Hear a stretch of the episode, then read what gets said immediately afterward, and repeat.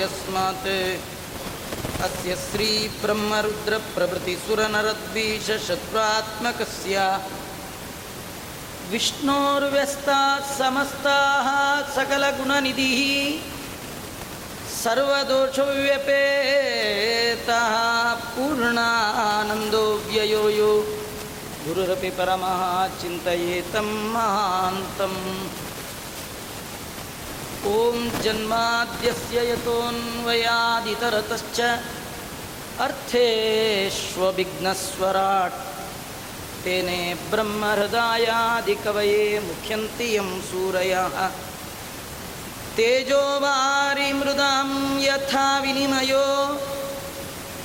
यत्रिसर्गो मृषा धाम्ना स्वेन सदा निरस्तकुहकं सत्यं परं धीमहि बुद्धिर्बलं यशोधैर्यं निर्भयत्वमरोगता अजाड्यं वाक्पटुत्वञ्च हनुमत्स्मरणात् भवेत् भवति यदनुभावाद्येडमुकोऽपि वाग्मी जडमतिरपि जन्तुर्जायते प्राज्ञमौलिः सकलवचनचेतो देवता भारती सा मम वचसि निदत्तां सन्निधिं मानसे च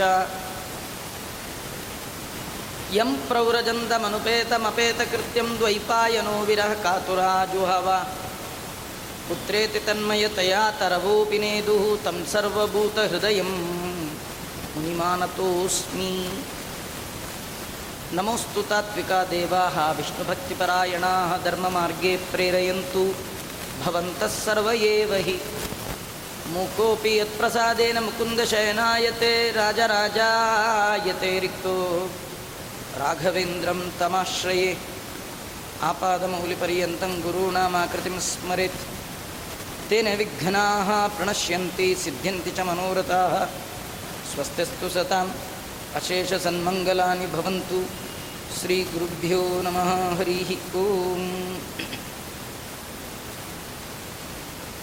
ಶ್ರೀಮದ್ಭಾಗವತದ ನವಮ ಸ್ಕಂದದಲ್ಲಿ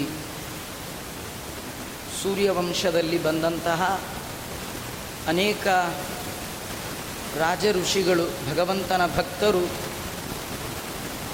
ಅದರಲ್ಲಿ ಮಾಂದಾತನ ಕತೆ, ಯೌವನಶ್ವನ ಮಗನಾದ ಮಾಂದಾತ. ಮಾಂದಾತನ ಐವತ್ತು ಜನ ಹೆಣ್ಣು ಮಕ್ಕಳು. ಆ ಮಕ್ಕಳನ್ನು ಸೌಭರಿ ಋಷಿಗಳು, ತಾವು ಮದುವೆ ಆಗಿರ್ತಕ್ಕಂಥದ್ದು. ಅವರು ಒಂದು ಸಂಘದಿಂದ ಆದಂತಹ ದೊಡ್ಡ ಅದಪ್ಪತನದ ಬಗ್ಗೆ ಅವರು ತೆಗೆದ ಉದ್ಗಾರ. ಕೃಷ್ಣ ಪರಮಾತ್ಮ ಸಂಘದ ಬಗ್ಗೆ ಎಚ್ಚರಿಕೆ ಇರಲಿ ಅಂತಾನೆ. ಸಂಘಾತ್ ಸಂಜಾಯತೆ ಕಾಮಃ ಕಾಮಾತ್ ಕ್ರೋಧೋ ಬಿಜಾಯತೆ ಕ್ರೋಧಾತ್ ಭವತಿ ಸಮೋಹ ಸಮೋಹಾತ್ ಸ್ಮೃತಿ ವಿಭ್ರಮ. ಸ್ಮೃತಿಭ್ರಂಶಾತ್ ಬುದ್ಧಿನಾಶ ಬುದ್ಧಿನಾಶ ಪ್ರಣಶ್ಯತಿ. ಏಕಾಂಗಿಯಾಗಿ ತಪಸ್ಸು ಮಾಡುತ್ತಿದ್ದ ನಾನು, ಒಂದು ಮೀನಿನ ಬಗ್ಗೆ ಆಸಕ್ತಿ ತಳೆದ ಕಾರಣ ಇಷ್ಟು ಜನ ಹೆಣ್ಣು ಮಕ್ಕಳನ್ನು ಮದುವೆಯಾಗುವ ಬುದ್ಧಿ, ಐದು ಸಾವಿರ ಮಕ್ಕಳನ್ನು ಪಡೆದದ್ದು, ಇವರೆಲ್ಲರಿಗೆ ಉಪನಯನ ಇತ್ಯಾದಿ ಇಂಥ ದೊಡ್ಡ ಸಂಸಾರದ ಒಳಗೆ ನಾನು ಬಿದ್ದುಬಿಟ್ಟೆ ಅಂತ ಹೇಳ್ತಾ ಅವನ ಕಥೆಯಲ್ಲಿ ನಾವು ತಿಳ್ಕೊಳ್ಬೇಕಾದ್ದು ಸೌಬರಿಯರು ಸಂಘದಿಂದ ಕೆಟ್ಟರು ಅಂತ ತಿಳ್ಕೊಳ್ಬಾರ್ದು. ಇಲ್ಲಿ ತಾತ್ಪರ್ಯವನ್ನು ಹೇಳ್ತಾ, ಸೌಭರ್ಯ ಋಷಿಗಳು, ಮಹಾಜ್ಞಾನಿಗಳು, ಜೀವನ್ಮುಕ್ತರು. ಅವರಿಗೆ ಗೊತ್ತಿದೆ, ತಾವು ಮೋಕ್ಷಕ್ಕೆ ಹೋಗಬೇಕಂದ್ರೆ ಇನ್ನೂ ಐವತ್ತು ಜನ್ಮಗಳು ಎತ್ತಬೇಕು ಅಂತ. ತಮ್ಮ ದಿವ್ಯ ದೃಷ್ಟಿಯಿಂದ ಮುಂದೆ ಬರಬಹುದಾದ ಜನ್ಮಗಳನ್ನು ಒಂದೇ ಜನ್ಮದಲ್ಲಿ ಐವತ್ತು ಜನ್ಮಗಳ ಪ್ರಾರಬ್ಧವನ್ನು ಉಂಡಿದ್ದಾರೆ ಮಹಾನುಭಾವರು. ಪ್ರಾರಬ್ಧ ಎಲ್ಲ ತೀರಿದ ಮೇಲೆ ಸಂಸಾರ ಸಾಕು ಅನ್ನುವರಂತೆ ಪಶ್ಚಾತ್ತಾಪ ಪಟ್ಟಿದ್ದಾರೆ. ಹೀಗಾಗಿ ಅವರು ಮಾಡಿದ್ದು ತಪ್ಪಲ್ಲ.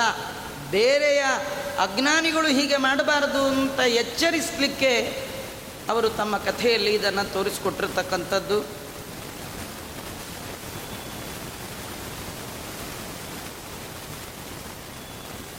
ಇವನ ವಂಶದಲ್ಲಿ ಅನರಣ್ಯ ಅಂತ ಬಂದ. ಅದೇ ವಂಶದಲ್ಲಿ ಬಂದವನೇ ಸತ್ಯವ್ರತ ಅಂತ. ಇವನಿಗೆ ತ್ರಿಶಂಕು ಅಂತಲೂ ಕರೀತಾ ಇದ್ದಾರೆ. ಇವನ ಮಗನೇ ಹರಿಶ್ಚಂದ್ರ ಮಹಾರಾಜ. ಹರಿಶ್ಚಂದ್ರನ ಮಗ ರೋಹಿತ. ಈ ಹರಿಶ್ಚಂದ್ರನಿಗೆ ಮೊದಲು ಮಕ್ಕಳಿರಲಿಲ್ಲ. ಮಕ್ಕಳಿಲ್ಲದ ಸಂದರ್ಭದಲ್ಲಿ ವರುಣನನ್ನ ಕುರಿತು ಒಂದು ಯಜ್ಞವನ್ನು ಮಾಡಿದ. ವರುಣನನ್ನ ಕುರಿತು ಪ್ರಾರ್ಥನೆ ಮಾಡಿದ. ನನಗೇನಾದರೂ ಒಂದು ಗಂಡು ಕೂಸಾದರೆ ನಾನು ಅದನ್ನು ವರುಣ ನಿನಗೆ ಬಲಿ ಕೊಡ್ತೇನೆ ಅಂತ. ನಮಗೊಂದು ಆಶ್ಚರ್ಯ. ಮಕ್ಕಳಿಲ್ಲ ಅಂತ ದೇವರನ್ನು ಪ್ರಾರ್ಥನೆ ಮಾಡಿ ಹುಟ್ಟಿದ ಮಗುವನ್ನು ದೇವರಿಗೆ ಬಲಿ ಕೊಡೋದಾದರೆ ಪಡಿಬೇಕು ಯಾಕೆ? ಅಲ್ಲಿ ಹೇಳ್ತಾರೆ, ಮೊದಲು ಮಗು ಹುಟ್ಟಲಿ ಪ್ರಯತ್ನ ಅಂತೂ ಮಾಡಬೇಕು. ವಂಶ ನಿಲ್ಲಬಾರ್ದು. ಈ ದೃಷ್ಟಿಯಿಂದ ಬೇಕು ಅಂತ ಬಯಸಿದ್ದು. ಮುಂದೆ ನಡೆಯೋದೆಲ್ಲ ಭಗವಂತನ ಇಚ್ಛಾನುಸಾರವಾಗಿ ನಡೆಯುತ್ತೆ ಎನ್ನುವ ನಂಬಿಕೆ ಹರಿಶ್ಚಂದ್ರನದು. ಅವನು ಅಂದುಕೊಂಡಂತೆ ರೋಹಿತ ಮುಂದೆ ಉಳಿದ ಆ ಕಥೆಯನ್ನು ನವಮಸ್ಕಂದದಲ್ಲಿ ವರ್ಣನೆ ಮಾಡ್ತಾ ಇದ್ದಾರೆ. ವರುಣನನ್ನು ಪ್ರಾರ್ಥನೆ ಮಾಡಿದಾಗ, ತಥೇತಿ ವರುಣೇನೋಕ್ತೆ, ಪುತ್ರೋ ಜಾತಸ್ತು ರೋಹಿತ, ವರುಣ ಸಂಪ್ರೀತನಾಗಿದ್ದಾನೆ. ಅವನಿಗೊಬ್ಬ ಮಗ ಹುಟ್ಟಿದ ರೋಹಿತ ಅಂತ ಹೆಸರು. ಮಗು ಹುಟ್ಟಿದ ತಕ್ಷಣನೇ ವರುಣ ಕಾಯ್ತಾ ಇದ್ದ. ಬಂದು ಹರಿಶ್ಚಂದ್ರನ್ ಕೇಳ್ದ. ಹೇಗೂ ಮಗು ಹುಟ್ಟಲ್ಲ, ಬಲಿ ಕೊಡು ಅಂತ. ಆಗ ಈ ಬೀಸೋದೊಣ್ಣೆ ತಪ್ಪಿಸ್ಕೊಂಡ್ರೆ ಅದೆಷ್ಟೋ ಆಯುಷ್ಯ ಅಂತಾರೆ ನೋಡಿ. ಈ ಲೌಕಿಕದಲ್ಲೂ ಅಷ್ಟೇ. ಒಂದು ಸತಿ ಕ್ಯಾಚ್ ಮಿಸ್ ಆಯಿತು ಅಂದರೆ ಸುಂಚೂರು ಹೊಡೆದಾಗ್ಬಿಡ್ತಾರೆ ವರುಣ ಬಂದು ಕೇಳಿದ ತಕ್ಷಣ ಹರಿಶ್ಚಂದ್ರ ಅಂದ, ಇಲ್ಲ, ಈ ಮಗುವನ್ನು ನಾನು ಬಲಿ ಕೊಡುವ ಹಾಗಿಲ್ಲ. ಬಲಿ ಕೊಡಬೇಕಾದ್ರೆ ಅದು ಯೋಗ್ಯವಾದ ಪಶು ಆಗಬೇಕು. ಹತ್ತು ದಿನ ಕಳೆದ ಮೇಲೆ ಮಾತ್ರ ಈ ಮಗುವಿಗೆ ಮೈಲಿಗೆ ಹೋಗುತ್ತೆ. ಮೈಲಿಗೆ ಪದಾರ್ಥವನ್ನು ಬಲಿ ಕೊಡುವ ಹಾಗಿಲ್ಲ, ನಿಂಗೆ ಗೊತ್ತಿಲ್ವಾ ಅಂತ ವರುಣನನ್ನೇ ಕೇಳಿದೆ. ವರುಣ ಅಂದ ಕರೆಕ್ಟನ್ನು ಹೇಳಿದ್ದು ಅಂತಂದ. ಹತ್ತು ದಿನ ಬಿಟ್ಟ. ಹತ್ತು ರಾತ್ರಿ ಕಳಿತು, ಹನ್ನೊಂದನೇ ದಿನ ನೀರು ಹಾಕ್ಕೊಳ್ಳೋ ಮುಂಚೆ ಮನೆ ಮುಂದೆನೇ ಕೂತ್ಬಿಟ್ಟಿದ್ದ ವರುಣ. ಹನ್ನೊಂದನೇ ದಿನ ಆಯ್ತಲ್ಲ, ಇವತ್ತು ಬಲಿ ಕೊಡು ಅಂದ ಅದಕ್ಕೆ ಅವನೊಂದು ಉತ್ತರ ರೆಡಿ ಇಟ್ಕೊಂಡೇ ಬಿಟ್ಟಿದ್ದ. ಹರಿಶ್ಚಂದ್ರ ಅಂದ, ದಂತ ಪಶುಯೋಜ್ಜಾತ ನಥಮಿದ್ಯೋಪವೇದಿತಿ ಅಲ್ಲಪ್ಪ, ಬಲಿ ಕೊಡು ಬಲಿ ಕೊಡು ಅಂತ ಕೇಳ್ತೀಯಲ್ಲ. ಬಲಿ ಕೊಡುವ ಪ್ರಾಣಿಗೆ ದಂತಗಳಿರಬೇಕು. ದಂತ ಇನ್ನೂ ಹುಟ್ಟೇ ಇಲ್ಲ. ಮಗು ಪೂರ್ಣ ಹುಟ್ಟಿಲ್ಲ ಇದು. ಮಗು ಹುಟ್ಟಿತು, ಇದು ಬಲಿಗೆ ಯೋಗ್ಯವಾದ್ದು ಅಂತ ಯಾವಾಗ ಕರೆಯುತ್ತೆ? ಹಲ್ಲು ಬರಬೇಕು. ಹಲ್ಲು ಬರದೇ ಇದ್ದರೆ ಅದು ಬಲಿ ಕೊಡ್ಲಿಕ್ಕೆ ಬರೋಲ್ಲ. ಅಂದಾಗ ಆಯಿತು ಅಂದ. ಇವ್ ಹೇಳಿದ್ದು ಕರೆಕ್ಟಾಗಿತ್ತು ಆದ ಕಾರಣ ಅವನು ಮಾತಾಡೋಗಿಲ್ಲ ಹೋದ. ಹಲ್ಲು ಹುಟ್ಟೋದನ್ನೇ ಕಾಯ್ತಿದ್ದ. ಒಂದು ಎರಡು ಹಲ್ಲು ಕಾಣಿಸ್ತು, ಬಂದೇ ಬಿಟ್ಟ. ಹಲ್ಲು ಕಾಣ್ತಾ ಇದೆಯಲ್ಲ ಕೊಡು ಅಂತ. ಅದಕ್ಕೆ ಹರಿಶ್ಚಂದ್ರ ಉತ್ತರ ರೆಡಿ ಇಟ್ಕೊಂಡ್ಬಿಟ್ಟಿದ್ದ. ಅವನೆಲ್ಲ ಧರ್ಮಸಕ್ಷ್ಮ ಎಲ್ಲ ನೋಡ್ಕೊಂಡು ಧರ್ಮಶಾಸ್ತ್ರ ಓದ್ಕೊಂಡು ವರುಣ ಬಂದ ತಕ್ಷಣ ಶ್ಲೋಕ ರೆಡಿ ಮಾಡ್ಕೊಂಡು ಬಿಟ್ಟಿದ್ದ ಯದಾ ಪತಂತ್ಯಸ್ಯದಂತ ಅಥ ಮೇದ್ಯೋ ಭವೇದ್ ಮೇಧ್ಯ ಅಂದರೆ ಬಲಿಪಶು ಮೊದಲು ಹುಟ್ಟಿದ ಹಲ್ಲು ಹಲ್ಲಲ್ಲ. ಆ ಹಲ್ಲು ಬೀಳಬೇಕು. ಬಿದ್ದು ಎರಡನೇ ಹಲ್ಲು ಬಂದಾಗ ಅದು ಲೈಫ್ ಟೈಮ್ ಹಲ್ಲು. ಅದು ಬಂದರೆ ಬಲಿಪಶು ಇಷ್ಟು ಗೊತ್ತಿಲ್ವಾ ವರುಣ ಅಂದ. ಓ, ಕರೆಕ್ಟ್ ನೀ ಹೇಳಿದ್ದು ಅಂತ ಹೋದ. ಅಂದರೆ ಮುಂದೆ ಆ ಎರಡನೇ ಹಲ್ಲು ಬರೋದು ಎಷ್ಟೊತ್ತಿಗೆ? ಅಷ್ಟೋ ತನಕ ಮನೇಲೇ ಎಂಜಾಯ್ ಹುಡುಗ. ಕಡೆಗೆ ಎರಡನೇ ಹಲ್ಲು ಬಂತು. ಬಂದಾಗ ವರುಣ ಮತ್ತೆ ಕಾಯ್ತಾ ಇದ್ದ. ಅವನು ಕೊಡುವಲ್ಲ, ಇವನು ಬಿಡುವಲ್ಲ? ಮತ್ತೆ ಕೇಳಿದ. ಆಗ ಹರಿಶ್ಚಂದ್ರ ಅಂದ, ಹ್ಯಾಕೆ ಕೊಡಲಿ ನಿನಗೆ. ಬಲಿ ಕೊಡುವ ಹಾಗಿಲ್ಲ. ಹಲ್ಲೇನೋ ಬಂದಿದೆ. ಆದರೆ ಸಂಸ್ಕಾರ ಮಾಡದೇ ಇರತಕ್ಕಂಥ ಮಗುವನ್ನು ನಿನಗೆ ಬಲಿ ಕೊಡ್ಲಿಕ್ಕೆ ಬರೋಲ್ಲ.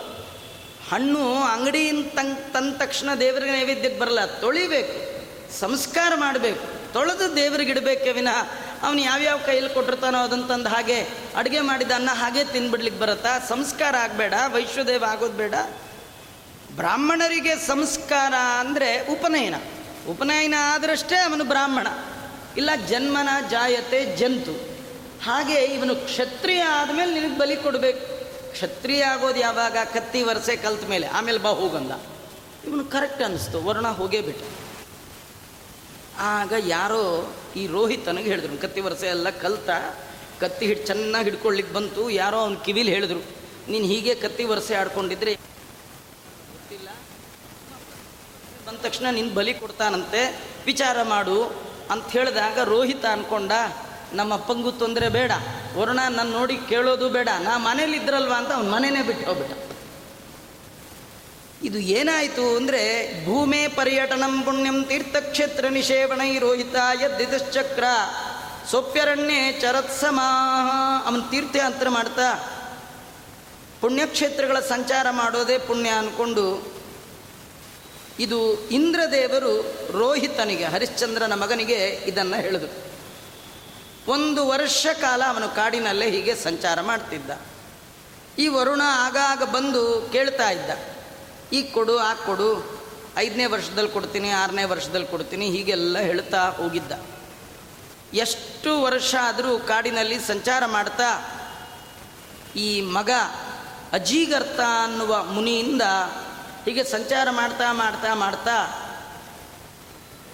ಅವನಿಗೆ ಯಾರೋ ಹೇಳಿದರು ನಿಮ್ಮಪ್ಪ ನಿನ್ನನ್ನು ಬಲಿ ಕೊಡದ ಕಾರಣ ವರುಣನ ಶಾಪಕ್ಕೆ ಗುರಿಯಾಗಿ ಜಲೋದರ ಅನ್ನುವ ಕಾಯಿಲೆ ಬಂದ್ಬಿಟ್ಟಿದೆ. ನಿಮ್ಮಪ್ಪ ಇವತ್ತೋ ನಾಳೆನೋ ಆಗೋ ಹಾಗಿದ್ದಾನೆ. ಮಗನಾದ ನೀನು ಮ ಅಪ್ಪನನ್ನು ಉಳಿಸ್ಕೊಳ್ಬೇಕು. ಅಂತ ಹೇಳಿದಾಗ ಆರನೇ ವರ್ಷ ರೋಹಿತ ಕಾಡಿನಲ್ಲಿ ಸಂಚಾರ ಮಾಡ್ತಾ ಅಜೀಗರ್ತರು ಅಂತ ಅವರ ಮನೆಗೆ ಹೋದ. ಅಲ್ಲಿ ಮೂರು ಜನ ಮಕ್ಕಳಿದ್ರು ಅಜೀಗರ್ತರನ್ನು ಕೇಳ್ದ. ನಮ್ಮಪ್ಪ ನನ್ನನ್ನು ಬಲಿ ಕೊಡಬೇಕು ಅಂದ್ಕೊಂಡಿದ್ದಾನೆ ವರುಣನಿಗೆ ಬಲಿ ಮುಖ್ಯವೇ ವಿನಃ ನಾನೇ ಮುಖ್ಯ ಅಂತಿಲ್ಲ. ಹೋಮ ಮಾಡಿ ಒಂದು ಪಶು ನರಬಲಿಯನ್ನು ಕೊಟ್ಟರೆ ಸಾಕು. ಹೇಗಿದ್ದರೂ ನಿಮ್ಮಲ್ಲಿ ಮೂರು ಜನ ಮಕ್ಕಳಿದ್ದಾರೆ ಒಬ್ಬನ ಕೊಡಿ. ಅದಕ್ಕೆ ಆ ಮುನಿಗಳಂದರು ದೊಡ್ಡ ಮಗ ನಂಗೆ ಬೇಕೇ ಬೇಕು ವೈದಿಕಕ್ಕೆ ಬೇಕು ಅಂದ್ಬಿಟ್ರು. ಆ ಕಡೆಗೆ ಹೋಗಿ ಅಮ್ಮನ ಕೇಳಿದ್ರೆ, ಅಮ್ಮ ಅಂದ್ಲು ಕಿರಿ ಮಗ ಅವನು ಬಿಟ್ಟಿರ್ಲಿಕ್ಕಾಗಲ್ಲ ಅಂತ.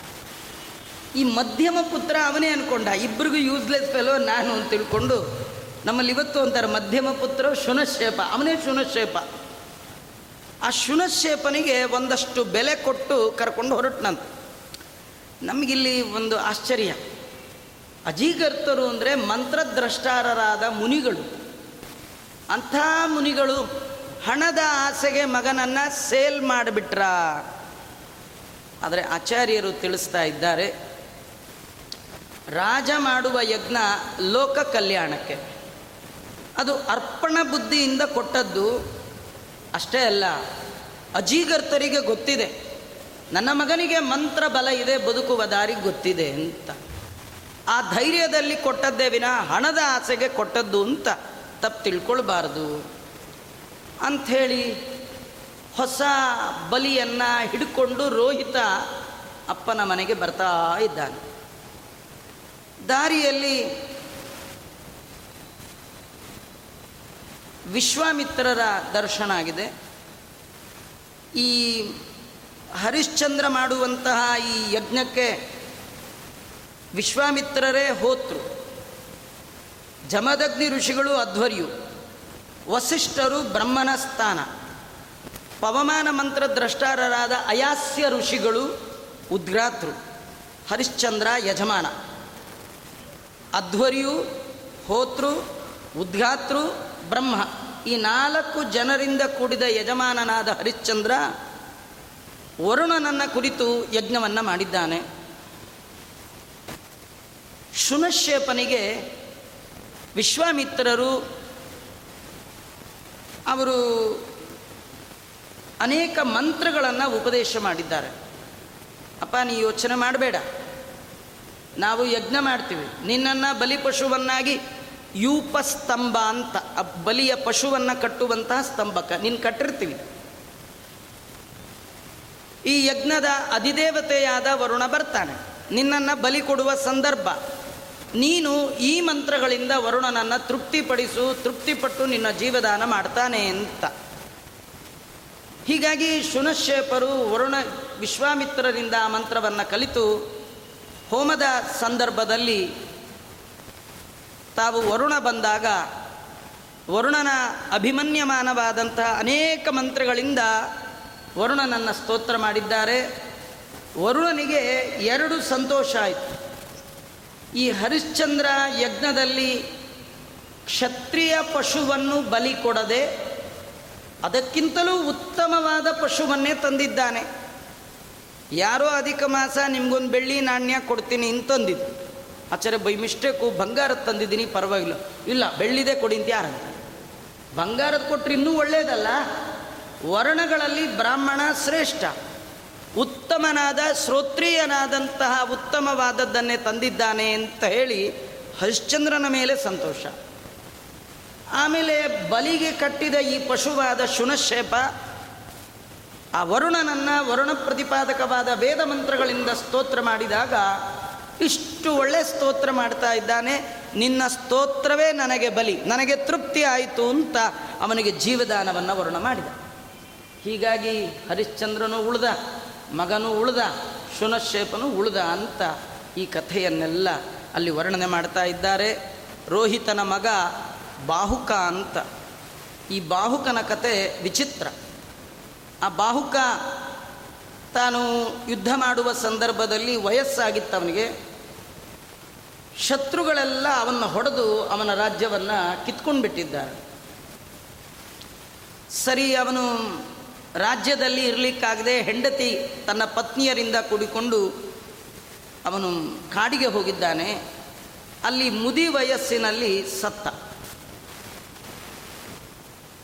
ಅವನು ಸತ್ತ ಮೇಲೆ ಅವನ ಪತ್ನಿ ಸಹಗಮನ ಮಾಡಬೇಕು ಅಂತ ಹೊರಟಿದ್ದಾಳೆ. ಆ ಕಾಡಿನಲ್ಲಿ ಒಬ್ಬ ಔರ್ವ ಅನ್ನುವ ಋಷಿಗಳು ಅವರು ಹೇಳ್ತಾ ಇದ್ದಾರೆ, ಅಮ್ಮ, ನೀನು ಸಾಯಬೇಡ.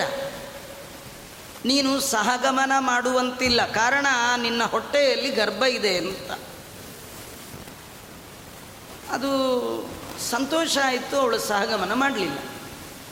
ಅವಳಿಗೆ ಸಂತೋಷ ಆದರೂ ಅವಳ ಸವತಿಯರಿಗೆ ಸಂತೋಷ ಆಗಲಿಲ್ಲ. ಅವರಿಗೆ ಬಹಳ ದುಃಖ. ಕಡೆಗೇನು ಮಾಡಿದ್ದಾರೆ? ಯಾರು ಗರ್ಭಿಣಿಯೋ ಅವಳಿಗೆ ವಿಷಪ್ರಾಶನ ಮಾಡಿಸಿದ್ದಾರೆ. ಕೆಲವು ಕಾಲಾನಂತರದಲ್ಲಿ ಹೊಟ್ಟೆಯಲ್ಲಿದ್ದ ಮಗು ಚಲನ ವಲನ ಇಲ್ಲದೆ ನಿಸ್ತೇಜವಾಗಿ ಇರುವ ಅನುಭವ ಆ ತಾಯಿಗಾಯಿತು. ಆ ತಾಯಿ ಅವ್ರವರಿಗೆ ನಮಸ್ಕಾರ ಮಾಡಿದ್ದಾಳೆ. ಸ್ವಾಮಿ, ಯಾಕೋ ನನಗೆ ಭಯ ಆಗ್ತಾ ಇದೆ. ಅವರು ಜ್ಞಾನದೃಷ್ಟಿಯಿಂದ ನೋಡಿದ್ರು ಗೊತ್ತಾಯಿತು ವಿಷಪ್ರಾಶನ ಆಗಿರೋದು. ಆದರೆ ಅವರ ಉತ್ತಮವಾದ ತಪೋಬಲದಿಂದ ವಿಷ ಕುಡಿದರೂ ಮಗು ವಿಷದ ಒಟ್ಟಿಗೆ ಹುಟ್ಟಿತು. ಆ ಮಗುವಿಗೆ ಹಾಗೆ ಹೆಸರಿಟ್ಟರು ಗರ ಅಂದರೆ ವಿಷ. ಸಗರ, ಗರೇಣ ಸಹಿತ ಸಗರ ಅಂತ. ವಿಷದ ಸಮೇತ ಹುಟ್ಟದ್ ನಮ್ಮ ನಮಗೊಂದು ಕಥೆ ಇದೆ. ಈ ಗರ್ಭಧಾರಣೆ ಮಾಡಿದ ಸಂದರ್ಭದಲ್ಲಿ ಏನಂದ್ರಲ್ಲಿ ಹೇಗಂದ್ರೆ ಹಾಗೆ ತಿಂದಿರ್ತೀವಿ. ಮೊದಲು ತಿನ್ನಬಾರ್ದು. ತಿಂದರೂ ನಿಮಗೆ ಒಳ್ಳೆಯದಾಗಬೇಕು ಅಂಥೇಳಿ ತಿನ್ನಬೇಕು ಅಂತ ತಾತ್ಪರ್ಯ ಅಲ್ಲ. ದೊಡ್ಡವರ ಆಶೀರ್ವಾದ ಆ ಸಂದರ್ಭದಲ್ಲಿ ಬಹಳ ಮುಖ್ಯ. ಸೀಮಂತ ಅಂತ ಹೇಳಿ ಉತ್ತಮ ಬ್ರಾಹ್ಮಣರನ್ನು ಕರೆದು ದಾಂಪತ್ಯದ ಫಲ ಹೊಟ್ಟೆಯಲ್ಲಿರುವಾಗ ದಂಪತಿಗಳಿಗೆ ಉತ್ತಮವಾದ ಫಲದಾನ ಮಾಡಿದರೆ, ಅವರಿಂದ ಒಳ್ಳೆ ಫಲ ಆಶೀರ್ವಾದವನ್ನು ಸ್ವೀಕಾರ ಮಾಡಿದರೆ ಮಗುವಿಗೆ ಹೊಟ್ಟೆಯಲ್ಲಿ ವಿಷ ಇದ್ದರೂ ಹುಟ್ಟತ್ತೆ. ಅದರ ಜನನಕ್ಕೆ ಯಾವ ಬಾಧೆಯೂ ಇಲ್ಲ. ಬ್ರಾಹ್ಮಣರ ಆಶೀರ್ವಾದ, ಆ ಒಂದು ಮಂತ್ರ, ಗಟ್ಟಿ ಮಂತ್ರದ ಆಶೀರ್ವಾದದ ಫಲ ಅಂತ ತೋರಿಸ್ಲಿಕ್ಕೆ ಅವರವರ ಆಶೀರ್ವಾದ ಬಲದಿಂದ ವಿಷಪ್ರಾಶನ ಆಗಿದ್ದರೂ ಕೂಡ ಆ ಮಗು ಚೆನ್ನಾಗಿ ಹುಟ್ಟಿದೆ. ಅದಕ್ಕೆ ಸಗರ ಅಂತ ಕರೀತಾ ಇದ್ದಾರೆ. ಈತ ಅನೇಕ ಅಶ್ವಮೇಧ ಯಜ್ಞಗಳನ್ನು ಮಾಡಿದ ಮಹಾನುಭಾವ ಸಗರ ಚಕ್ರವರ್ತಿ ಇವನು ತುಂಬ ಯಜ್ಞ ಮಾಡ್ತಾ ಇದ್ದ. ನೂರು ಅಶ್ವಮೇಧ ಯಜ್ಞ ಮಾಡಿದವರು ಇಂದ್ರನ್ ಸೀಟ್ಗೆ ಹೋಗ್ಬಿಡ್ತಾರೆ. ಯಾರು ಅಶ್ವಮೇಧ ಯಜ್ಞ ಮಾಡಿದ್ದಾರೆ, ಎಂಬತ್ತಾಯಿತು, ಎಂಬತ್ತೊಂಬತ್ತಾಯಿತು, ತೊಂಬತ್ತಾಯಿತು ಅಂದರೆ ಬಿ ಪಿ ಯಾರಿಗೆ ಅಂದರೆ ಇಂದ್ರನಿಗೆ. ಅವ ಇಂದ್ರ ಕೆಳಗೆ ನೋಡ್ತಿರ್ತ ಹೀಗಾಗಿ ಈ ಸಗರನ ಇಷ್ಟೆಲ್ಲ ಯಜ್ಞವನ್ನು ನೋಡಿ ಕಡೆಗೆ ಒಂದಿನ ಏನು ಮಾಡ್ದ, ಅವನ ಯಜ್ಞ ಪಶುವನ್ನೇ ಅಪಹಾರ ಮಾಡಿಬಿಟ್ಟ. ಅಪಹಾರ ಮಾಡಿದವ ಏನು ಮಾಡ್ದ, ದೇವಲೋಕದಲ್ಲಿ ಇಟ್ಕೊಳ್ಳಿಲ್ಲ. ಪಾತಾಳದಲ್ಲಿ ಕಪಿಲ ಮುನಿಗಳು ಅವರ ಆಶ್ರಮದ ಮುಂದೆ ಯಜ್ಞ ಪಶುವನ್ನು ಬಿಟ್ಟುಬಿಟ್ಟ. ಅದು ಯಜ್ಞ ಅರ್ಧಕ್ಕೆ ನಿಲ್ತು. ಸಗರನಿಗೆ ಇಬ್ಬರು ಹೆಂಡತಿಯರು ಸುಮತಿ ಮತ್ತು ಕೇಶಿನಿ ಅಂತ. ಅದರಲ್ಲಿ ಸುಮತಿ ಹಿರಿಯ ರಾಣಿ, ಅವಳಿಗೆ ಅರವತ್ತು ಸಾವಿರ ಜನ ಮಕ್ಕಳಾಗಿದ್ದಾರೆ. ಕೇಶಿನಿಗೆ ಒಬ್ಬನೇ ಮಗ. ಅವನ ಹೆಸರು ಅಸಮಂಜಸ ಅಂತ. ಅರವತ್ತು ಸಾವಿರ ಮಕ್ಕಳ ಹೆಸರು ಹೇಳಿ ಅಂದರೆ ಅದು ಭಾಗವತದಲ್ಲೂ ಇಲ್ಲ, ಹೇಳ್ತಾ ಕೂತರು ಮುಗಿಯೋದು ಇಲ್ಲ. ಆ ಅರವತ್ತು ಸಾವಿರ ಜನ ಮಕ್ಕಳೇನಿದ್ದಾರೆ? ಅಪ್ಪನ ಯಜ್ಞವನ್ನು ಕಂಟಿನ್ಯೂ ಮಾಡಬೇಕು ಅಂಥೇಳಿ ಯಜ್ಞ ಪಶುವನ್ನು ಹುಡುಕೊಂಡು ಹೊರಟರು. ಹೊರಟ್ರೆ ಭೂಮಿಲೆಲ್ಲೂ ಸಿಗಲಿಲ್ಲ. ಕಡೆಗೆ ಕೆಲವರು ಅಂತಾರೆ ನೋಡಿ, ನೀ ಪಾತಾಳಕ್ಕೆ ಹೋದ್ರೂ ಬಿಡಲ್ಲ ಅಂತಾರಲ್ಲ ಯಾರೋ ಮೆಸೇಜ್ ಕೊಟ್ಟರು ಪಾತಾಳದಲ್ಲಿ. ಅವರು ಭೂಮಿನ ಅಗದು ಅಗದು ಅಗದು ಅಗದು ಸಮುದ್ರ ಮಾಡಿಟ್ಬಿಟ್ರು. ಅವರಿಂದ ವೃದ್ಧಿಯಾಗಿದ್ದಕ್ಕೆ ಸಾಗರ ಅಂತ ಸಮುದ್ರಕ್ಕೆ ಹೆಸರು ಬಂತು. ಇಂತಹ ಅವರೆಲ್ಲ ಯಜ್ಞಾಶ್ವ ಶೋಧನ ಮಾಡಲಿಕ್ಕೆ ಹೋದವರು ಪಾತಾಳಕ್ಕೆ ಹೋದರು. ಅಲ್ಲಿ ಕಪಿಲ ಮುನಿ ಹತ್ರ ಯಜ್ಞಾಶ್ವ ಇರೋದನ್ನು ನೋಡಿದ್ರು. ಹೋಗಲಿ, ಆ ಯಜ್ಞಾಶ್ವ ತಂದುಬಿಡಬಾರ್ದೆ. ಯಜ್ಞಾಶ್ವ ತರುವ ಮುನ್ನ ಆ ಕಪಿಲನನ್ನು ಬೈಲಿಕ್ಕೆ ಶುರು ಮಾಡಿದ್ರು ಎಂಥ ಕಳ್ಳ ನೋಡಿ ಗೊತ್ತೇ ಆಗಲ್ಲ. ಕದ್ಗು ಮಂದಿಲಿ ಕಣ್ಮುಚ್ಕೊಂಡು ಕೂತಿದ್ದಾನೆ. ಮಹಾ ಕಳ್ಳ ಇವನು ಅಂತಂದು. ಕಪಿಲ ನಾಮಕ ಅವನು ಕಣ್ಣು ಬಿಟ್ಟ. ಈ ಕಣ್ಣು ಬಿಟ್ಟಿದ್ದಕ್ಕೆ ಅರವತ್ತು ಸಾವಿರ ಜನ ಹಿಡಿ ಬೂದಿ ಆಗಿಬಿಟ್ರು. ಸಗರನ ಮಕ್ಕಳು ಅಷ್ಟು ಜನ. ಆಗ ಒಬ್ಬನೇ ಮಗ ಇದ್ದ ಅಸಮಂಜಸ.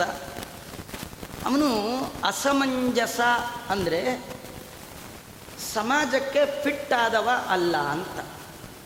ಸಮಂಜಸ ಅಲ್ಲ ಅಂತ. ಆದರೆ ಅವನು ಅಸಮಂಜಸ ಆ ಅಂದರೆ ಐತಿ ಬ್ರಹ್ಮ.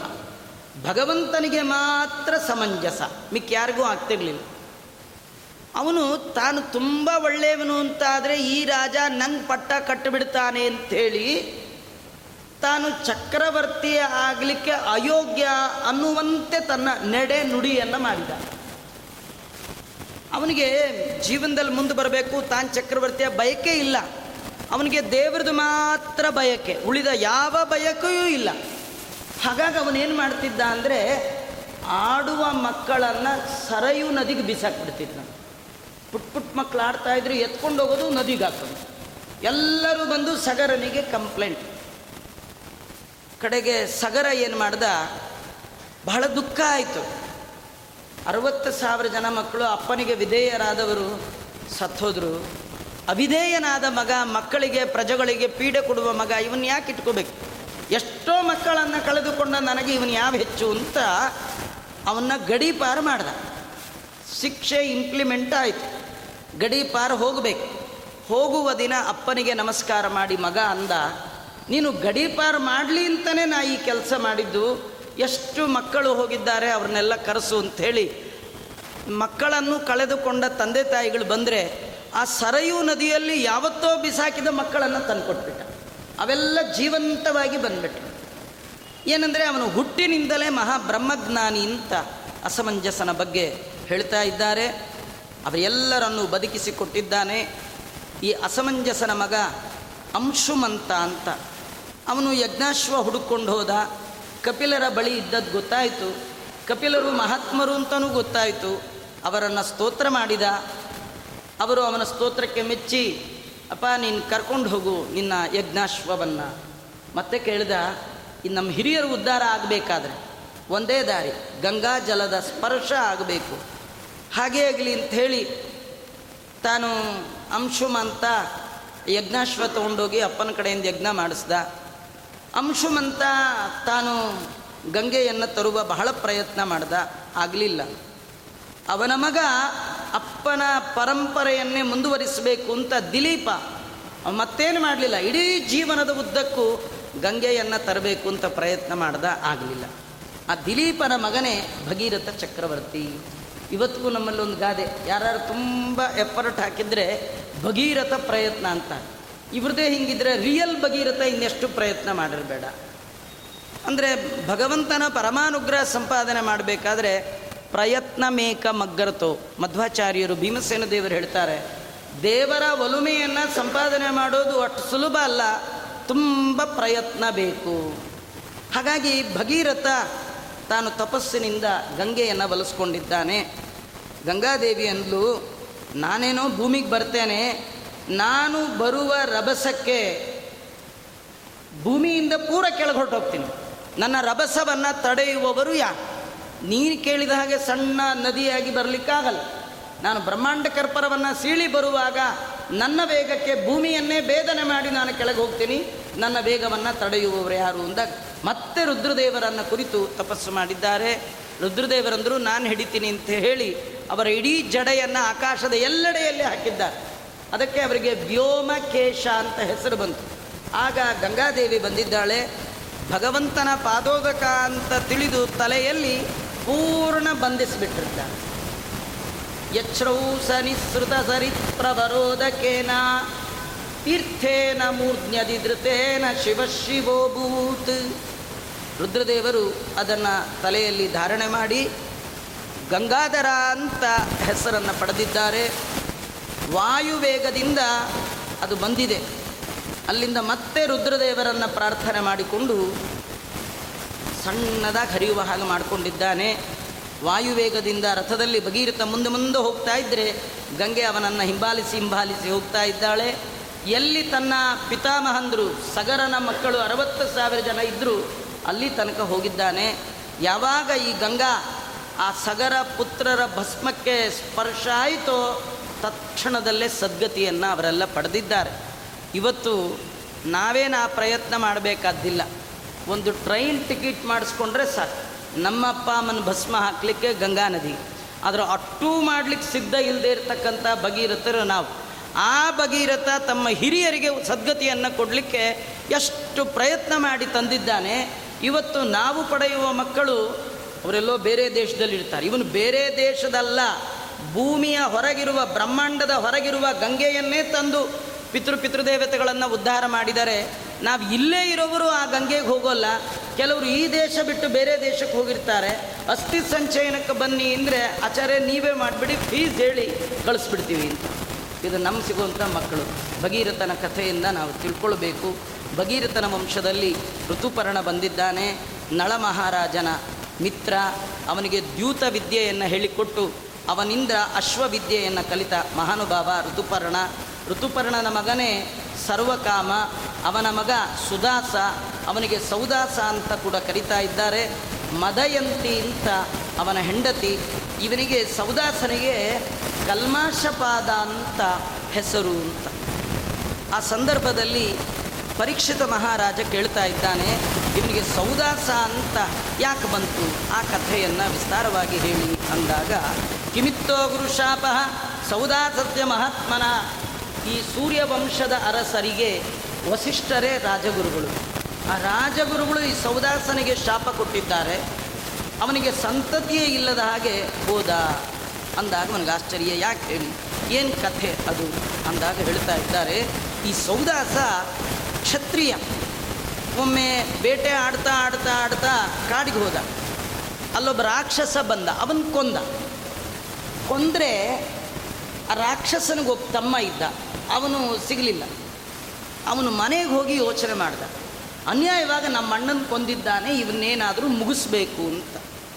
ಕಡೆಗೆ ಅವನೇನು ಮಾಡ್ದ ಅಂದರೆ, ಸತ್ತ ರಾಕ್ಷಸನ ತಮ್ಮ ಅಡಿಗೆಯವನಂತೆ ವೇಷ ಹಾಕ್ಕೊಂಡು ಈ ಸೌದಾಸನ ಮನೇಲಿ ಹೆಡ್ ಕುಕ್ಕಾಗಿ ಸೇರಿಬಿಟ್ಟ. ನಮಗೊಂದು ಕತೆ. ಮನೆಗೆ ಬರುವ ಕುಕ್ಗಳು ಏನೇನಾಗಿರ್ತಾರೋ ಏನು ಕಥೆಯೋ ಗೊತ್ತಿಲ್ಲ. ನೋಡಿ, ಒಬ್ಬ ರಾಕ್ಷಸ ಮನೆಗೆ ಸೇರಿಕೊಂಡ. ಸೇರಿಕೊಂಡು ಏನು ಮಾಡಿದ್ದಾನೆ? ಈ ಸೌದಾಸ ಪಿತೃಕಾರ್ಯ ಮಾಡುವಂತಹ ದಿನ. ನಿಮ್ಗಾಗಲೇ ಹೇಳಿದ್ದೆ, ಯಾರ ಮನೇಲಿ ರಾಜರ ಮನೇಲಿ ಪಿತೃಕಾರ್ಯ ಆದರೂ ಅಲ್ಲಿ ಯಾರು ಬರಬೇಕು? ವಸಿಷ್ಠರಿಲ್ಲದೆ ಯಾವ ಫಂಕ್ಷನ್ ಇಲ್ಲ. ಈ ಸೌದಾಸನ ಮನೆಯಲ್ಲಿ ಪಿತೃಕಾರ್ಯ ಆಗುವ ಸಂದರ್ಭದಲ್ಲಿ ಆ ರಾಕ್ಷಸ ಏನು ಮಾಡಿದ್ದಾನೆ? ಅಡುಗೆಯಲ್ಲಿ ನರಮಾಂಸವನ್ನು ಮಾಡಿಟ್ಬಿಟ್ಟಿದ್ದ ಅಡುಗೆ ಆಯಿತು, ಇನ್ನೇನು ಕೂಡಿಸಿದ್ದಾರೆ? ಗುರು ವಸಿಷ್ಠರಿಗೆ ಬಡಿಸಿ ಆಯಿತು. ಕೈಗೆ ನೀರು ಹಾಕ್ಕೊಂಡು ಪ್ರೋಕ್ಷಣೆ ಮಾಡಬೇಕು, ಆ ಪದಾರ್ಥವನ್ನು ನೋಡಿದ್ದಾರೆ. ನೋಡಿದ ತಕ್ಷಣ ಗೊತ್ತಾಯಿತು, ಇದು ನರಮಾಂಸ ಅಂತ. ಅವರು ಮನೆ ಯಜಮಾನ ಸೌದಾಸನ್ ಕರೆದಂತಾರೆ, ಅಲ್ಲ, ಎಷ್ಟು ಧೈರ್ಯ ನಿನಗೆ. ನನಗೆ ನರಮಾಂಸ ನಾನು ನರಮಾಂಸ ತಿನ್ನೋದಲ್ಲ, ನೀನು ನರಮಾಂಸ ತಿನ್ನುವ ರಾಕ್ಷಸರಾಗು ಅಂತ ಶಾಪ ಕೊಟ್ಬಿಟ್ರು. ಒಳ್ಳೆ ಸೂರ್ಯವಂಶದ ಅರಸಿಗೆ ಎಂಥ ಶಾಪ ಬಂತು ಅಂದರೆ ನರಮಾಂಸ ಭಕ್ಷಕ ಆಗು ಅಂತ ಶಾಪ ಕೊಟ್ಬಿಟ್ರು. ಕಡೆಗೆ ಅವನಿಗೆ ತುಂಬ ದುಃಖ ಆಯಿತು. ಆಮೇಲೆ ವಸಿಷ್ಠರಿಗೆ ಗೊತ್ತಾಯಿತು, ಇದು ಇವಂದೇನು ಮಿಸ್ಟೇಕ್ ಇಲ್ಲ, ಅಡುಗೆಯವ್ರ ಮಿಸ್ಟೇಕು ಅಂತ. ಸುಮ್ಮನೆ ನಾವು ಯಾರೋ ಅಡುಗೆಯವ್ರನ್ನ ಕರೆಸಿದೀವಿ, ಎಲ್ಲ ಮಾಡ್ತಾರೆ ಅಂತ ಬಿಟ್ಟುಬಿಟ್ರೆ ಅವ್ರು ಏನು ಮಾಡ್ತಾರೋ? ಯಜಮಾನ, ನೀವು ಬೇರೆ ಯಾವ ಫಂಕ್ಷನ್ಗೆ ಏನಾದ್ರು ಮಾಡ್ಕೊಳ್ಳಿ. ಶ್ರಾದ್ದೆ ಅಶುಚಿಂ ದತ್ವ ಚಿಶ್ ಚಿತ್ರಕುಷ್ಟಿ ಪ್ರಜಾಯತೆ. ಶ್ರಾದ್ದದಲ್ಲಿ ಏನಾದರೂ ಮೈಲಿಗೆಯ ಅಪವಿತ್ರವಾದ ದೇವರ ನಿವೇದಕ್ಕೆ ಯೋಗ್ಯವಲ್ಲದ ಪದಾರ್ಥವನ್ನು ಬ್ರಾಹ್ಮಣರಿಗೆ ಬಡಿಸಿದ್ರೆ ಜನ್ಮಾಂತರದಲ್ಲಿ ಕುಷ್ಠರೋಗಿಯಾಗಿ ಹುಟ್ಟಬೇಕಾಗತ್ತದು. ಅದರಿಂದ ಶ್ರಾದ್ದದಲ್ಲಿ ಎಲ್ಲದಕ್ಕಿಂತ ಮುಖ್ಯ ಶ್ರದ್ಧೆ. ಶ್ರದ್ಧೆಯ ದೀಯತೆ ಇದಂ. ನಮಗೆ ಶ್ರದ್ಧೆನೇ ಇಲ್ಲ, ಯಾರು ಸದ್ಯ ಸಿಕ್ಕಿದ್ರಲ್ಲ ಆಚಾರ, ಅಡುಗೆಯವ್ರು ಸಿಗೋದೇ ಕಟ್ಟ. ಸದ್ಯ ಸಿಕ್ಕರಲ್ಲಪ್ಪ, ಏನೋ ಒಂದು ಅಡುಗೆ ಮಾಡಲಿ ಸುಮ್ಮನೆ ಅವೆಲ್ಲ ಮಾತಾಡೋಕ್ಕೆ ಹೋಗ್ಬಾರ್ದು. ಹಿಂಗಂತಿರ್ತಾನೆ ನೋಡಿ, ವಸಿಷ್ಠರು ಅವರಿಗೆ ಗೊತ್ತಾಯಿತು, ಇದು ತಪ್ಪಿ ಒಂದಲ್ಲ, ಅಡುಗೆ ಒಂದು ಅಂತ. ಕಡೆಗೆ ಅವರಿಗೆ ಬೇಸರ ಆಗಿ, ನಾ ಅನ್ಯಾಯವಾಗಿ ನಮ್ಮ ಶಿಷ್ಯನ ಶಾಪ ಕೊಟ್ಟೆ ಅಂತ ಕರುಣೆನೂ ಬಂತು. ಅವರಂದರು, ನೀನು ರಾಕ್ಷಸ ಆಗು, ಆದರೆ ಹನ್ನೆರಡು ವರ್ಷ ಮಾತ್ರ ಆಗು, ಆಮೇಲೆ ಮರಳಿ ನಿನಗೆ ನಿನ್ನ ಜನ್ಮ ಬರಲಿ ಅಂತ ಅವರು ವಿಶಾಪವನ್ನು ಕೊಟ್ಟರು. ಇಷ್ಟು ಶಾಪ ಕೊಟ್ಟು ವಿಶಾಪ ಕೊಡೋದ್ರೊಳಗೆ ಆ ಸೌದಾಸಂಗೆ ಸಿಟ್ಟು ಬಂದ್ಬಿಡ್ತಂತೆ. ಸೌದಾಸ ಅನ್ನಂತೀನಿ, ಯಾವ ಸೀಮೆ ಆಚಾರು ನಿಮ್ಮ ಪುರೋಹಿತರು ಕರೆದಿದ್ದೇ ತಪ್ಪು. ಶಾಪ ಕೊಡಬೇಕಾದ್ರೆ ಮೊದಲೇ ವಿಚಾರ ಮಾಡಬೇಕು ಬೇಡ. ಅನ್ಯಾಯವಾಗಿ ನಂಗೆ ಶಾಪ ಕೊಟ್ರಿ, ನಾನೇನು ಕಡಿಮೆ ನಾನು ನಿಮಗೆ ಶಾಪ ಕೊಡ್ತೀನಿ ಇಂದ. ನೀವು ಯೋಚನೆ ಮಾಡಿ.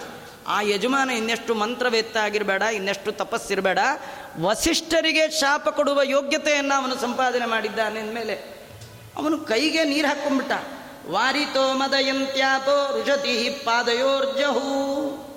ಕೈಯಲ್ಲಿ ನೀರು ಹಾಕೊಂಡು ಅಭಿಮಂತ್ರಣ ಮಾಡಿ ಆಚಾರಿಗೆ ಹಾಕಕ್ಕೆ ಹೊರಟ ಅವಳು ಮದಯಂತಿ ಬಂದ್ಲು. ಯಜಮಾನ್ರ ಕೈ ಹಿಡಿದ್ಲು, ಅಲ್ರಿ, ಅವರು ಶಾಪ ಕೊಟ್ಟರು ಅಂಥೇಳಿ ನೀವು ಶಾಪ ಕೊಡೋದೆ ಅವರು ಕೊಟ್ಟರು ಇಸ್ಕೋಬೇಕು. ನಾವು ಮರಳಿ ಕೊಡುವ ಹಾಗಿಲ್ಲ. ನೋಡಿ, ಗಂಡ ದಾರಿ ತಪ್ಪಿದಾಗ ಸರಿಯಾದ ದಾರಿಗೆ ತರ್ತಾರಲ್ಲ ಅವರಿಗೆ ಹೆಂಡತಿ ಅಂತ ಕರೆಯೋದು. ಹೆಂಡತಿನೇ ಕೆಟ್ಟ ದಾರಿಲಿ ಹೋದ್ಮೇಲೆ ತರೋರು ಯಾರು? ಗೃಹಿಣಿ ಗೃಹ ಮುಚ್ಚತೆ. ಆ ಮದಯಂತಿ ಸೌದಾಸನಿಗೆ ಹೇಳ್ತಾ ಇದ್ದಾಳೆ, ವಸಿಷ್ಠರು, ದೊಡ್ಡ ಜ್ಞಾನಿಗಳು, ಅವರಿಗೆ ನಾವು ಶಾಪ ಕೊಡುವ ಹಾಗಿಲ್ಲ. ಯದ್ಯಪಿ ನಮ್ಮದೇ ತಪ್ಪು. ನಾವು ವಿಚಾರ ಮಾಡಿ ದೊಡ್ಡವರಿಗೆ ಅಡುಗೆ ಬಡಿಸಬೇಕಾಗಿತ್ತು. ಇಷ್ಟರ ಮೇಲೆ ಮತ್ತೂ ತಾಪ ಮಾ, ತಪ್ಪನ್ನು ಮಾಡೋದು ಸರಿಗಿಲ್ಲ ಅಂಥೇಳಿ ಆ ಹೇಳ್ತಾ ಇದ್ದಾಳೆ, ನೀವು ಶಾಪ ಕೊಡಬೇಡಿ. ಸೌದಾಸ ಅಂತಾನೆ ಶಾಪ ಕೊಡಬೇಡಿ ಅಂದ್ರೆ ಮತ್ತೇನು ಮಾಡಲಿ? ಈ ನೀರು ಉಂದ. ಕೆಳಗೆ ಹಾಕಿ. ಕೆಳಗೆ ಹಾಕಿದ್ರೆ ಭೂಮಿಯಲ್ಲಿರುವ ಪ್ರಾಣಿಗಳೆಲ್ಲ ಸತ್ತೋಗುತ್ತೆ ಎಂದ. ಅಂದರೆ ಲೆಕ್ಕ ಹಾಕೊಳ್ಳಿ, ಅವನ ಮಂತ್ರಶಕ್ತಿ ಹೇಗಿತ್ತು ಅಂತ. ದಮಯಂತಿ ಅಂತ ನೀವೇನು ಮಾಡ್ತೀರೋ ಗೊತ್ತಿಲ್ಲ. ಆದರೆ ವಸಿಷ್ಠರ ಮೇಲೆ ಮಾತ್ರ ಹಾಕಬೇಡಿ ಎಂದಾಗ ಹೇಳ್ತಾ ಇದ್ದಾನೆ, ಹಾಗಾದರೆ ಎಲ್ಲ ಪ್ರಾಣಿಗಳಿಗೆ ಕ್ಷೇಮ ಆಗಲಿ, ಇದನ್ನು ಎಲ್ಲ ಹಾಕಲಿ? ಹಾಗಾದ್ರೆ ನನ್ನ ಪಾದದ ಮೇಲೆ ಹಾಕ್ಕೊಳ್ತೀನಿ ಅಂತ ಆ ನೀರನ್ನು ಪಾದದ ಮೇಲೆ ಹಾಕ್ಕೊಂಡ ಪಾದ ಸುಟ್ಟೇ ಹೋಯಿತು. ಅದಕ್ಕೆ ಕಲ್ಮಾಶ ಪಾದ ಅಂತ ಅವನಿಗೆ ಹೆಸರು ಬಂತು. ಇದಕ್ಕಿಂತ ವಿಚಿತ್ರವಾದ ಕಥೆ ಮುಂದೆ ನಡೀತಂತೆ. ಈ ಕಲ್ಮಾಶ ಪಾದ ಆ ಬ್ರಾಹ್ಮಣರು ವಸಿಷ್ಠರ ಶಾಪದಿಂದ ಅವನು ರಾಕ್ಷಸ ಆಗ್ಬಿಟ್ಟ. ನರಮಾಂಸ ತಿನ್ನುವ ರಾಕ್ಷಸನೇ ಆಗ್ಬಿಟ್ಟ. ಆ ರಾಕ್ಷಸನಾಗಿ ಕಾಡಲ್ಲಿ ಅಲಿತಾ ಇದ್ದ, ಯಾರು ಸಿಕ್ಕರು ತಿಂತಿದ್ದ. ಹಾಗೆ ಸಿಕ್ಕದವ್ರನ್ನ ತಿನ್ನುವ ಸಂದರ್ಭದಲ್ಲಿ ಒಂದಿನ ಕಾಡಿನ ಒಳಗೆ ಒಬ್ಬ ಬ್ರಾಹ್ಮಣ ದಂಪತಿಗಳು ಅವರಿಬ್ಬರು ಅನ್ಯೋನ್ಯವಾಗಿ ಸೇರಿದ್ದಾರೆ. ಬ್ರಾಹ್ಮಣ ದಂಪತಿಗಳು ಆ ಸಂದರ್ಭದಲ್ಲಿ ಹಸಿವಿನಿಂದ ಕಂಗಾಲಾದಂಥ ಈ ಸೌದಾಸ ಆ ಬ್ರಾಹ್ಮಣನನ್ನು ಹಿಡ್ಕೊಂಡು ಬಿಟ್ಟಿದ್ದಾನೆ ಹಿಡ್ಕೊಂಡು ಇನ್ನು ಬಾಯಿಗೆ ಹಾಕೋಬೇಕು. ಹಾಕ್ಕೊಳ್ಳುವಾಗ ಆ ಬ್ರಾಹ್ಮಣನ ಪತ್ನಿ ಆ ನರಭಕ್ಷಕ ರಾಕ್ಷಸನ್ ನೋಡಿ ಹೇಳ್ತಾಳೆ, ಅಪ್ಪ ಅವನು ನನ್ನ ಪತಿ ಅವನನ್ನು ತಿನ್ನಬೇಡ ನೀನು ಮಾಂಸ ತಿನ್ನುವವ ಅಲ್ಲ. ನೀನು ಸೂರ್ಯವಂಶದ ದೊಡ್ಡ ಚಕ್ರವರ್ತಿ, ನೀನು ಸೌದಾಸ. ಇವಳಿಗೆ ನೋಡಿ ಜಾತಕ, ಅವಳ ಮುಖ ನೋಡಿದ ತಕ್ಷಣ ಹೇಳ್ತಾ, ಇವಳ ಪಾತಿವ್ರತ್ಯದ ಧರ್ಮ ಎಷ್ಟಿತ್ತು? ನಿನಗೆ ವಸಿಷ್ಠರ ಶಾಪ. ಇನ್ನು ಕೆಲವೇ ಕ್ಷಣ ಇನ್ನು ಸ್ವಲ್ಪೇ ದಿನದಲ್ಲಿ ನಿನಗೆ ರಾಕ್ಷಸ ಜನ್ಮ ಹೋಗುತ್ತೆ. ನಿನಗೋಸ್ಕರ ಮನೆಯಲ್ಲಿ ಎಲ್ಲ ಕಾಯ್ತಾ ಇದ್ದಾರೆ. ಅನ್ಯಾಯವಾಗಿ ನನ್ನ ಪತಿಯನ್ನು ತಿನ್ನಬೇಡ ದೇಹೋ ಎಮ್ಮಾನುಷೋ ರಾಜನ್ ಪುರುಷಸ್ಯ ಅಖಿಲ ಅರ್ಥದ. ಎಲ್ಲ ಅರ್ಥಕ್ಕೆ ಕಾರಣೀಭೂತವಾದದ್ದು. ಧರ್ಮ, ಅರ್ಥ, ಕಾಮ, ಮೋಕ್ಷಕ್ಕೆ ಈ ದೇಹವೇ ಕಾರಣ. ಇಂಥ ದೇಹ ಹಾಳು ಮಾಡಬಾರ್ದು. ನೀ ತಿಂತಾ ಇದೆಯಲ್ಲ ಬ್ರಾಹ್ಮಣ, ಅವನು ಸಾಮಾನ್ಯ ಅಲ್ಲ. ಏಷ ಹಿ ಬ್ರಾಹ್ಮಣ, ವಿದ್ವಾನ್, ತಪಃ, ಶೀಲ ಗುಣಾನ್ವಿತ. ದೇವರ ಆರಾಧನೆಯನ್ನು ಮಾಡಿದ ಮಹಾನುಭಾವ. ಒಳ್ಳೆ ತಪಸ್ಸಿದೆ, ಒಳ್ಳೆ ವಿದ್ಯಾವಂತ. ಏನೋ ಸಂಧ್ಯಾವನೆ ಮಾಡದೇ ಇರೋ ಬ್ರಾಹ್ಮಣನ್ ತಿಂದ್ರೇ ಅನ್ಯಾಯ, ಹಾಳಾಗಿ ಹೋಗ್ತೀಯಾ? ಇಂಥ ಯೋಗ್ಯ ಬ್ರಾಹ್ಮಣನನ್ನ, ಷಟ್ಕರ್ಮಜ್ಞನಾಗಿರ್ತಕ್ಕಂಥ ಬ್ರಾಹ್ಮಣನನ್ನು ತಿಂದರೆ ನಿಂಗೆ ಒಳ್ಳೇದಾಗೋಲ್ಲ. ಏನೇನೋ ಹೇಳಿದ್ಲು, ಕಡೆಗಂತಾಳೆ. ನಜೀವ ಇಷ್ಯೇ ವಿನಾಯೇನ ಕ್ಷಣಂಚಮೃತ ಗಮ್ಯತಾ ಇವನಿಲ್ಲ ಅಂದರೆ ಒಂದು ಕ್ಷಣ ಬದುಕಿಲ್ಲ. ಹೇಗೆ ಸತ್ತ ಹೆಣವನ್ನು ಹೊರಗೆ ಹಾಕ್ತಾರೆ? ಹಾಗೆ ಇವನು ಸತ್ತ ಅಂದರೆ ನಾ ಬದುಕಿದ್ದು ಒಂದೇ, ಸತ್ತಾಗೂ ಒಂದೇ. ನಿಂಗೆ ತುಂಬ ಹರ್ಷವಾಗಿದ್ದರೆ ಒಂದು ಕೆಲಸ ಮಾಡು. ಅವನನ್ನು ಬಿಡು. ನನ್ನನ್ನು ತಿನ್ನು. ನನಗೆ ಒಳ್ಳೆ ಸಾವಾದರೂ ಬರುತ್ತೆ. ಅದನ್ನು ಬಿಟ್ಟು ಅವನನ್ನು ತಿನ್ನಬೇಡ ನನಗಿನ್ನೂ ಅವನಿಂದ ಮಕ್ಕಳನ್ನು ಪಡೆಯಬೇಕು ಅಂತ ನಾನು ಕಾಯ್ತಾ ಇದ್ದೀನಿ. ನನಗಿನ್ನೂ ತೃಪ್ತಿ ಆಗಿಲ್ಲ. ಆ ಬ್ರಾಹ್ಮಣನು ಕೂಡ ನನ್ನಲ್ಲಿ ಮಗನಾಗಿ ಹುಟ್ಟಬೇಕು ಅಂತ ವಾಸನಾ ಬಲದಿಂದ ಬರ್ತಾ ಇದ್ದಾನೆ. ಅವನಿನ್ನೂ ಹುಟ್ಟದ ಬ್ರಾಹ್ಮಣ. ಅವನದಿನ್ನೂ ಸಂಸಾರ ಮುಗಿದಿಲ್ಲ. ಸುಖ ಪಡೆದಿಲ್ಲ. ಅರ್ಧ ಸುಖದಲ್ಲಿ ಬ್ರಾಹ್ಮಣನಂತ ತಿನ್ನಬೇಡ ಅಂತ ಎಷ್ಟೋ ಕೇಳ್ಕೊಂಡ್ಲು ಈ ಕೆಲವರಿಗೆ ತುಂಬ ಹಶ್ವಾಗ್ಬಿಟ್ರೆ ಸಂಧ್ಯಾವನೆ ಮಾಡೋದು ಮರ್ತೋಗುತ್ತೆ ಪರಿಶೇಚನ ಮರ್ತೋಗ್ಬಿಡುತ್ತೆ. ಈ ಕೆಲವರು ಅಂತಾರೆ ನೋಡಿ, ನಂಗೆ ಸಿಟ್ಟು ಬಂದರೆ ನಮ್ಮ ಮನುಷ್ಯನೇ ಅಲ್ಲ ಅಂತ. ಇವನಿಗೆ ಹಶ್ವಾದರೆ ಇವನು ಏನು ಅನ್ನೋದೇ ಮರ್ತೋಯ್ತು. ಅವಳು ನೋಡಿ ನೋಡ್ತಿರುವಾಗೆ ಅವನ ತಲೆಯನ್ನು ಹಾಕಿ ಅಗದ್ಬಿಟ್ಟ. ಆ ಬ್ರಾಹ್ಮಣನ ತಲೆಯನ್ನು ಹೆಂಡತಿ ಎದುರಿಗೆ ಕಚ್ಚ ಕಚ್ಚ ತಿಂದಾಕ್ಬಿಟ್ಟ ಅವಳಿಗೆ ಇಷ್ಟು ಸಿಟ್ಟು ಬಂತು. ಅವಳು ಬಹಳವಾಗಿ ದುಃಖ ಮಾಡ್ಕೊಳ್ತಾ ಇದ್ದಾಳೆ. ಅವಳು ಆ ಸೌದಾಸನನಿಗೆ ಶಾಪ ಕೊಡ್ತಾ ಇದ್ದಾಳೆ. ಯಾವಾಗ ತನ್ನ ಕಣ್ಣೆದುರಿಗೆ ಗಂಡ ರಾಕ್ಷಸನ ಬಾಯಿಗೆ ಹೋದ, ಆ ದುಃಖವನ್ನು ತಡೆದುಕೊಳ್ಳಲಿಕ್ಕಾಗದೆ ಕಲ್ಲು ತಗೊಂಡು ಎದೆ ಎದೆ ಚಚ್ಕೊಂಡ್ಲ ದುಃಖಕ್ಕೆ ಹಿಂಗೆ ಎದೆ ಎದೆ ಬಡ್ಕೊಳ್ತಾರಲ್ಲ, ಅವಳು ಕೈಯಲ್ಲಿ ಬಡ್ಕೊಳ್ಳಿಲ್ಲಂತೆ ಕಲ್ಲು ತಗೊಂಡು ಎದೆ ಹೊಡ್ಕೊಂಡ್ಲ ಹೊಡ್ಕೊಂಡು ಶಾಪ ಕೊಡ್ತಾ ಇದ್ದಾಳೆ. ಅನ್ಯಾಯವಾಗಿ ನನ್ನ ಕಣ್ಣೆದುರಿಗೆ ನೀನು ಅವನನ್ನು ತಿಂದಿದ್ದೀಯಾ? ನೀನು ನಿನ್ನ ಈ ಜನ್ಮ ಕಳೆದು ನಿಜವಾಗಿ ನೀನು ಮನುಷ್ಯನಾಗಿ ಹೋದಾಗಲೂ ನಿನ್ನ ಹೆಂಡತಿಯ ಸಹವಾಸ ಮಾಡಿದಾಗ ನಿನಗೆ ಸಾವು ಬರಲಿ ಅಂತ ಹಾಗೆ ಶಾಪ ಕೊಟ್ಟುಬಿಟ್ಲು. ಆ ಗಂಡನ ಮೂಳೆಯನ್ನು ತೆಗೆದು ಚಿತೆಯಲ್ಲಿಟ್ಟು ಆ ಮೂಳೆಯ ಜೊತೆಗೆ ತಾನೂ ಕೂಡ ಸಾಗಮನ ಮಾಡಿದ್ದಾಳೆ. ಈ ಸೌದಾಸಂಗ್ ಹನ್ನೆರಡು ವರ್ಷ ಮುಗೀತು. ನರ ರಾಕ್ಷಸನಿಂದ ಅವನು ಮತ್ತೆ ಸೌದಾಸನಾಗಿ ಬಂದ. ಈ ಬ್ರಾಹ್ಮಣ ಪತ್ನಿಯ ಶಾಪ, ನೋಡಿ ಮದಯಂತಿಗೆ ಗೊತ್ತಾಯ್ತಂತ. ಯಾರು ಫೋನ್ ಮಾಡಿಲ್ಲ ಮೆಸೇಜ್ ಮಾಡಿಲ್ಲ, ಅವಳ ಪಾತಿವ್ರತ್ಯ. ಈ ಗಂಡ ತನ್ನ ಬಳಿ ಬಂದಾಗ ನೆನಪಿಸಿ ಕೊಟ್ಟಿದ್ದಾಳೆ ನೀನು ಅಪರಾಧ ಮಾಡಿದ್ದೀಯಾ? ನೀನು ಏನು ನನ್ನ ಜೊತೆ ಇರುವ ಹಾಗಿಲ್ಲ ಅಂಥೇಳಿ ಆತ ಸ್ತ್ರೀ ಸುಖವನ್ನೇ ತ್ಯಾಗ ಮಾಡಿದ್ದಾನೆ. ಅವನಿಗೆ ಸಂತತಿಯೇ ಇಲ್ಲದ ಹಾಗಾಯಿತು. ಆಗ ಮತ್ತೆ ಗುರುಗಳ ಬಳಿ ಹೋಗಿದ್ದಾನೆ. ಸೌದಾಸ ವಸಿಷ್ಠರನ್ನು ಕಾಲು ಹಿಡಿದಿದ್ದಾನೆ. ವಸಿಷ್ಠರು ತಮ್ಮ ಯೋಗ್ಯತೆಯಿಂದ ಆಕೆಯಲ್ಲಿ ಗರ್ಭಾಧಾನವನ್ನು ಮಾಡಿದ್ದಾರೆ. ಆದರೆ ಏಳು ವರ್ಷ ಹೊಟ್ಟೆ ಒಳಗೆ ಮಗು ಇದೆ, ಬರಲೇ ಇಲ್ಲ. ಸೌದಾಸನ ಹೆಂಡತಿ ಮದಯಂತಿಯ ಗರ್ಭದಲ್ಲಿದ್ದ ಮಗು ಒಂಬತ್ತು ತಿಂಗಳು, ಒಂದು ವರ್ಷ, ಎರಡು. ಏಳು ವರ್ಷ ಆದರೂ ಹುಟ್ಟಲೇ ಇಲ್ಲ. ಕಡೆಗೆ ಅವಳೇನು ಮಾಡಿದ್ದಾಳೆ?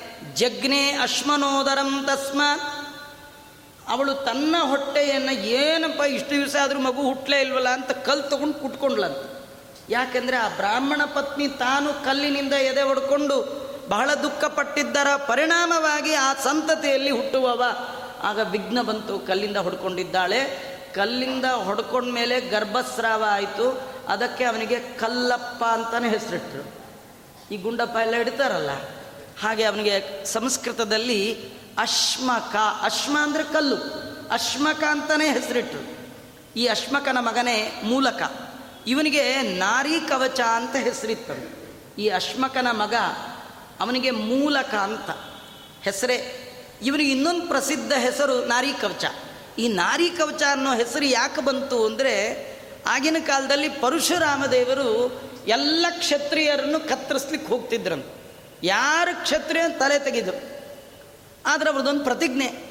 ಯಾರು ಮದುವೆ ಮಾಡ್ಕೊಳ್ತಿರ್ತಾರೆ ಅಂಥ ಗಂಡಸನ್ನು ಅವರು ಕೊಲ್ತಿರ್ಲಿಲ್ಲ. ಮದುವೆ ಮನೇಲಿದ್ದಾನೆ ಮಾಂಗಲ್ಯ ಕಟ್ತಾ ಇದ್ದಾನೆ, ವರಪೂಜೆ ಆಗಿದೆ, ಅವ್ರ ತಂಟೆಗೆ ಹೋಗ್ತಿರ್ಲಿಲ್ಲ. ಹೆಂಗಸರ ಮಧ್ಯ ಯಾರಿರ್ತಾರೆ, ಅವ್ರ ತಂಟೆಗೆ ಹೋಗ್ತಿರ್ಲಿಲ್ಲ. ಎಲ್ಲಿ ಹೆಂಗಸರು ಗುಂಪಿದೆ, ಅಲ್ಲಿ ಹೋಗ್ತಿರ್ಲಿಲ್ಲ. ಈ ಪರಶುರಾಮ ದೇವರು ಬರ್ತಾ ಇದ್ದಾರೆ ಅಂತ ಗೊತ್ತಾಗ್ಬಿಟ್ರೇ ಈ ರಾಜ ಮೂಲಕ ತನ್ನ ಸುತ್ತಲೂ ಹೆಂಗಸರು ನಿಲ್ಸ್ಕೊಂಡ್ಬಿಟ್ಟು ನಾರಿಯರನ್ನೇ ಕವಚ ಮಾಡ್ಕೊಂಡ್ಬಿಟ್ಟಿದ್ದ. ಈಗ ಅವನ ಹೆಸರು ಏನು ಬಂತು? ನಾರಿ ಕವಚ ಅಂತಾನೆ ಹೀಗೆ ಬಂದಿದೆ. ಆ ನಾರಿ ಕಂ, ಅಲ್ಲ, ಪರಶುರಾಮ ದೇವರು ಮನಸ್ಸು ಮಾಡಿದರೆ ಇವನ್ನು ಮುಗಿಸ್ಬೋದಿತ್ತು ಕ್ಷತ್ರಿಯ ವಂಶವೇ ನಾಶ ಆಗತ್ತೆ. ಮುಂದೆ ಈ ಮೂಲಕನಿಂದ, ಅಂದರೆ ನಾರಿ ಕವಚನಿಂದ ರಾಮನ ತಂದೆಯಾದ ದಶರಥ ಹುಟ್ಟಲಿಕ್ಕಿದೆ ಅಂತ ಹೇಳಿ ಪರಶುರಾಮ ದೇವರು ತಿಳಿದು ಅವನನ್ನು ಬಿಟ್ಟಿದ್ದಾರೆ ಅಂತ ಹೇಳ್ತಾ ಇದ್ದಾರೆ. ಇಂತಹ ಮೂಲಕನ ವಂಶದಲ್ಲಿ ಬಂದವ ಖಟ್ವಂಗ ಮಹಾರಾಜ. ಮೊಟ್ಟ ಮೊದಲಿಗೆನೆ ಪರೀಕ್ಷಿತ ಮಹಾರಾಜರಿಗೆ ಶುಕಾಚಾರ್ಯರು ಹೇಳಿದ ಒಂದು ಮುಹೂರ್ತ ಕಾಲ ಸರ್ವಸಂಗ ಪರಿತ್ಯಾಗ ಮಾಡಿ ಭಗವಂತ ನನ್ನ ಹೊಂದಿದ ಮಹಾನುಭಾವ ಈ ಕಟ್ವಾಂಗ ಅಂತ ಅವನನ್ನು ಹೇಳ್ತಾ ಇದ್ದಾರೆ.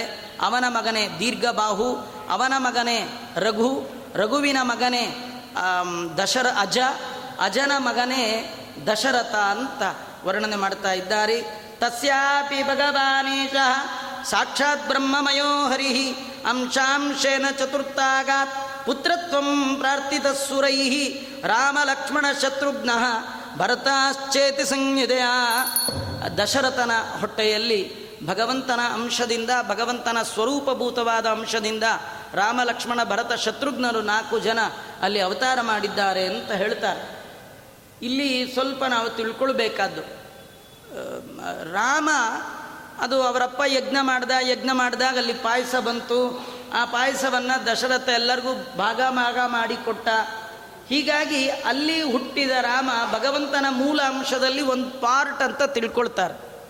ಹಾಗೆಲ್ಲ ತಿಳ್ಕೊಳ್ಬಾರ್ದು. ಚೂರು ಚೂರು ಮಾಡಿದ್ರು ಅದರಿಂದ ಇವರೆಲ್ಲ ಚೂರು ಚೂರು ದೇವರ ಅಂಶಗಳು ಅಂತ ಇಲ್ಲ. ವಿಷ್ಣುರೇವ ಸ್ವರೂಪಾಣಾಂ ತದ್ಗುಣಾನಾಂ ತಥೈವಚ. ಭಗವಂತ, ರಾಮ ಪರಿಪೂರ್ಣ. ಅಲ್ಲಿ ಚೂರು ಪಾರು ಇಲ್ಲ. ಅವನು ಪೂರ್ಣ. ಮತ್ತೆ ಅವನದೇ ಆಗಿರ್ತಕ್ಕಂಥ ಅಂಶಗಳು ರಾಮ, ಲಕ್ಷ್ಮಣ, ಭರತ ಶತ್ರುಘ್ನರಲ್ಲಿದೆ ಅಂತ ನಾವೆಲ್ಲ ಸರಿಯಾಗಿ ಅದನ್ನು ತಿಳ್ಕೊಳ್ಬೇಕು. ಇಂಥ ರಾಮನ ಚರಿತ್ರೆಯನ್ನು ಇಡೀ ಸೂರ್ಯವಂಶಕ್ಕೆ ಕಲಶಪ್ರಾಯವಾಗಿ ರಾಮ ಬಂದರೆ ಚಂದ್ರವಂಶಕ್ಕೆ ಕಲಶಪ್ರಾಯವಾಗಿ ಕೃಷ್ಣ ಬಂದಿದ್ದಾನೆ ಅಂತ ವರ್ಣನೆ ಮಾಡ್ತಾ ಇದ್ದಾರೆ.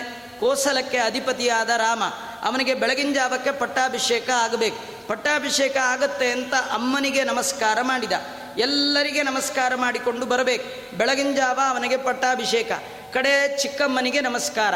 ಚಿಕ್ಕಮ್ಮ ಅಳ್ತಾ ಕೂತಿದ್ದಾಳೆ. ಅಲ್ಲೇ ಅಪ್ಪನೂ ಇದ್ದಾನೆ. ಯಾಕೆ ಅಂತ ಕೇಳ್ದ. ಚಿಕ್ಕಮ್ಮ ಹೇಳಿದ್ಲು, ನಿಮ್ಮಪ್ಪ ನನಗೆ ಮಾತು ಕೊಟ್ಟಿದ್ದಾರೆ. ನಿನಗೆ ಕಾಡು, ನನ್ನ ಮಗನಾದ ಭರತನಿಗೆ ನಾಡು ಅಂತ. ಇಷ್ಟಂದ್ರೆ ಸಾಕು. ಗುರುವರ್ತೆ ತ್ಯಕ್ತ ರಾಜ್ಯಂ. ಅವರಪ್ಪ ಅಪ್ಪಿ ತಪ್ಪ ರಾಮಾಯಣದಲ್ಲಿ ಎಲ್ಲಿಯೂ ಕೂಡ ದಶರಥ ರಾಮನಿಗೆ ಕಾಡಿಗೆ ಹೋಗು ಅಂತ ಹೇಳೇ ಇಲ್ಲ. ಅಪ್ಪ ಹೇಳಿದ್ರು ಅಂತ ಇಂಡೈರೆಕ್ಟ್ ಯಾರೋ ಹೇಳಿದ್ದಕ್ಕೆ ಪಿತೃವಾಕ್ಯ ಪರಿಪಾಲನೆ ಮಾಡಿದ್ದಾನೆ.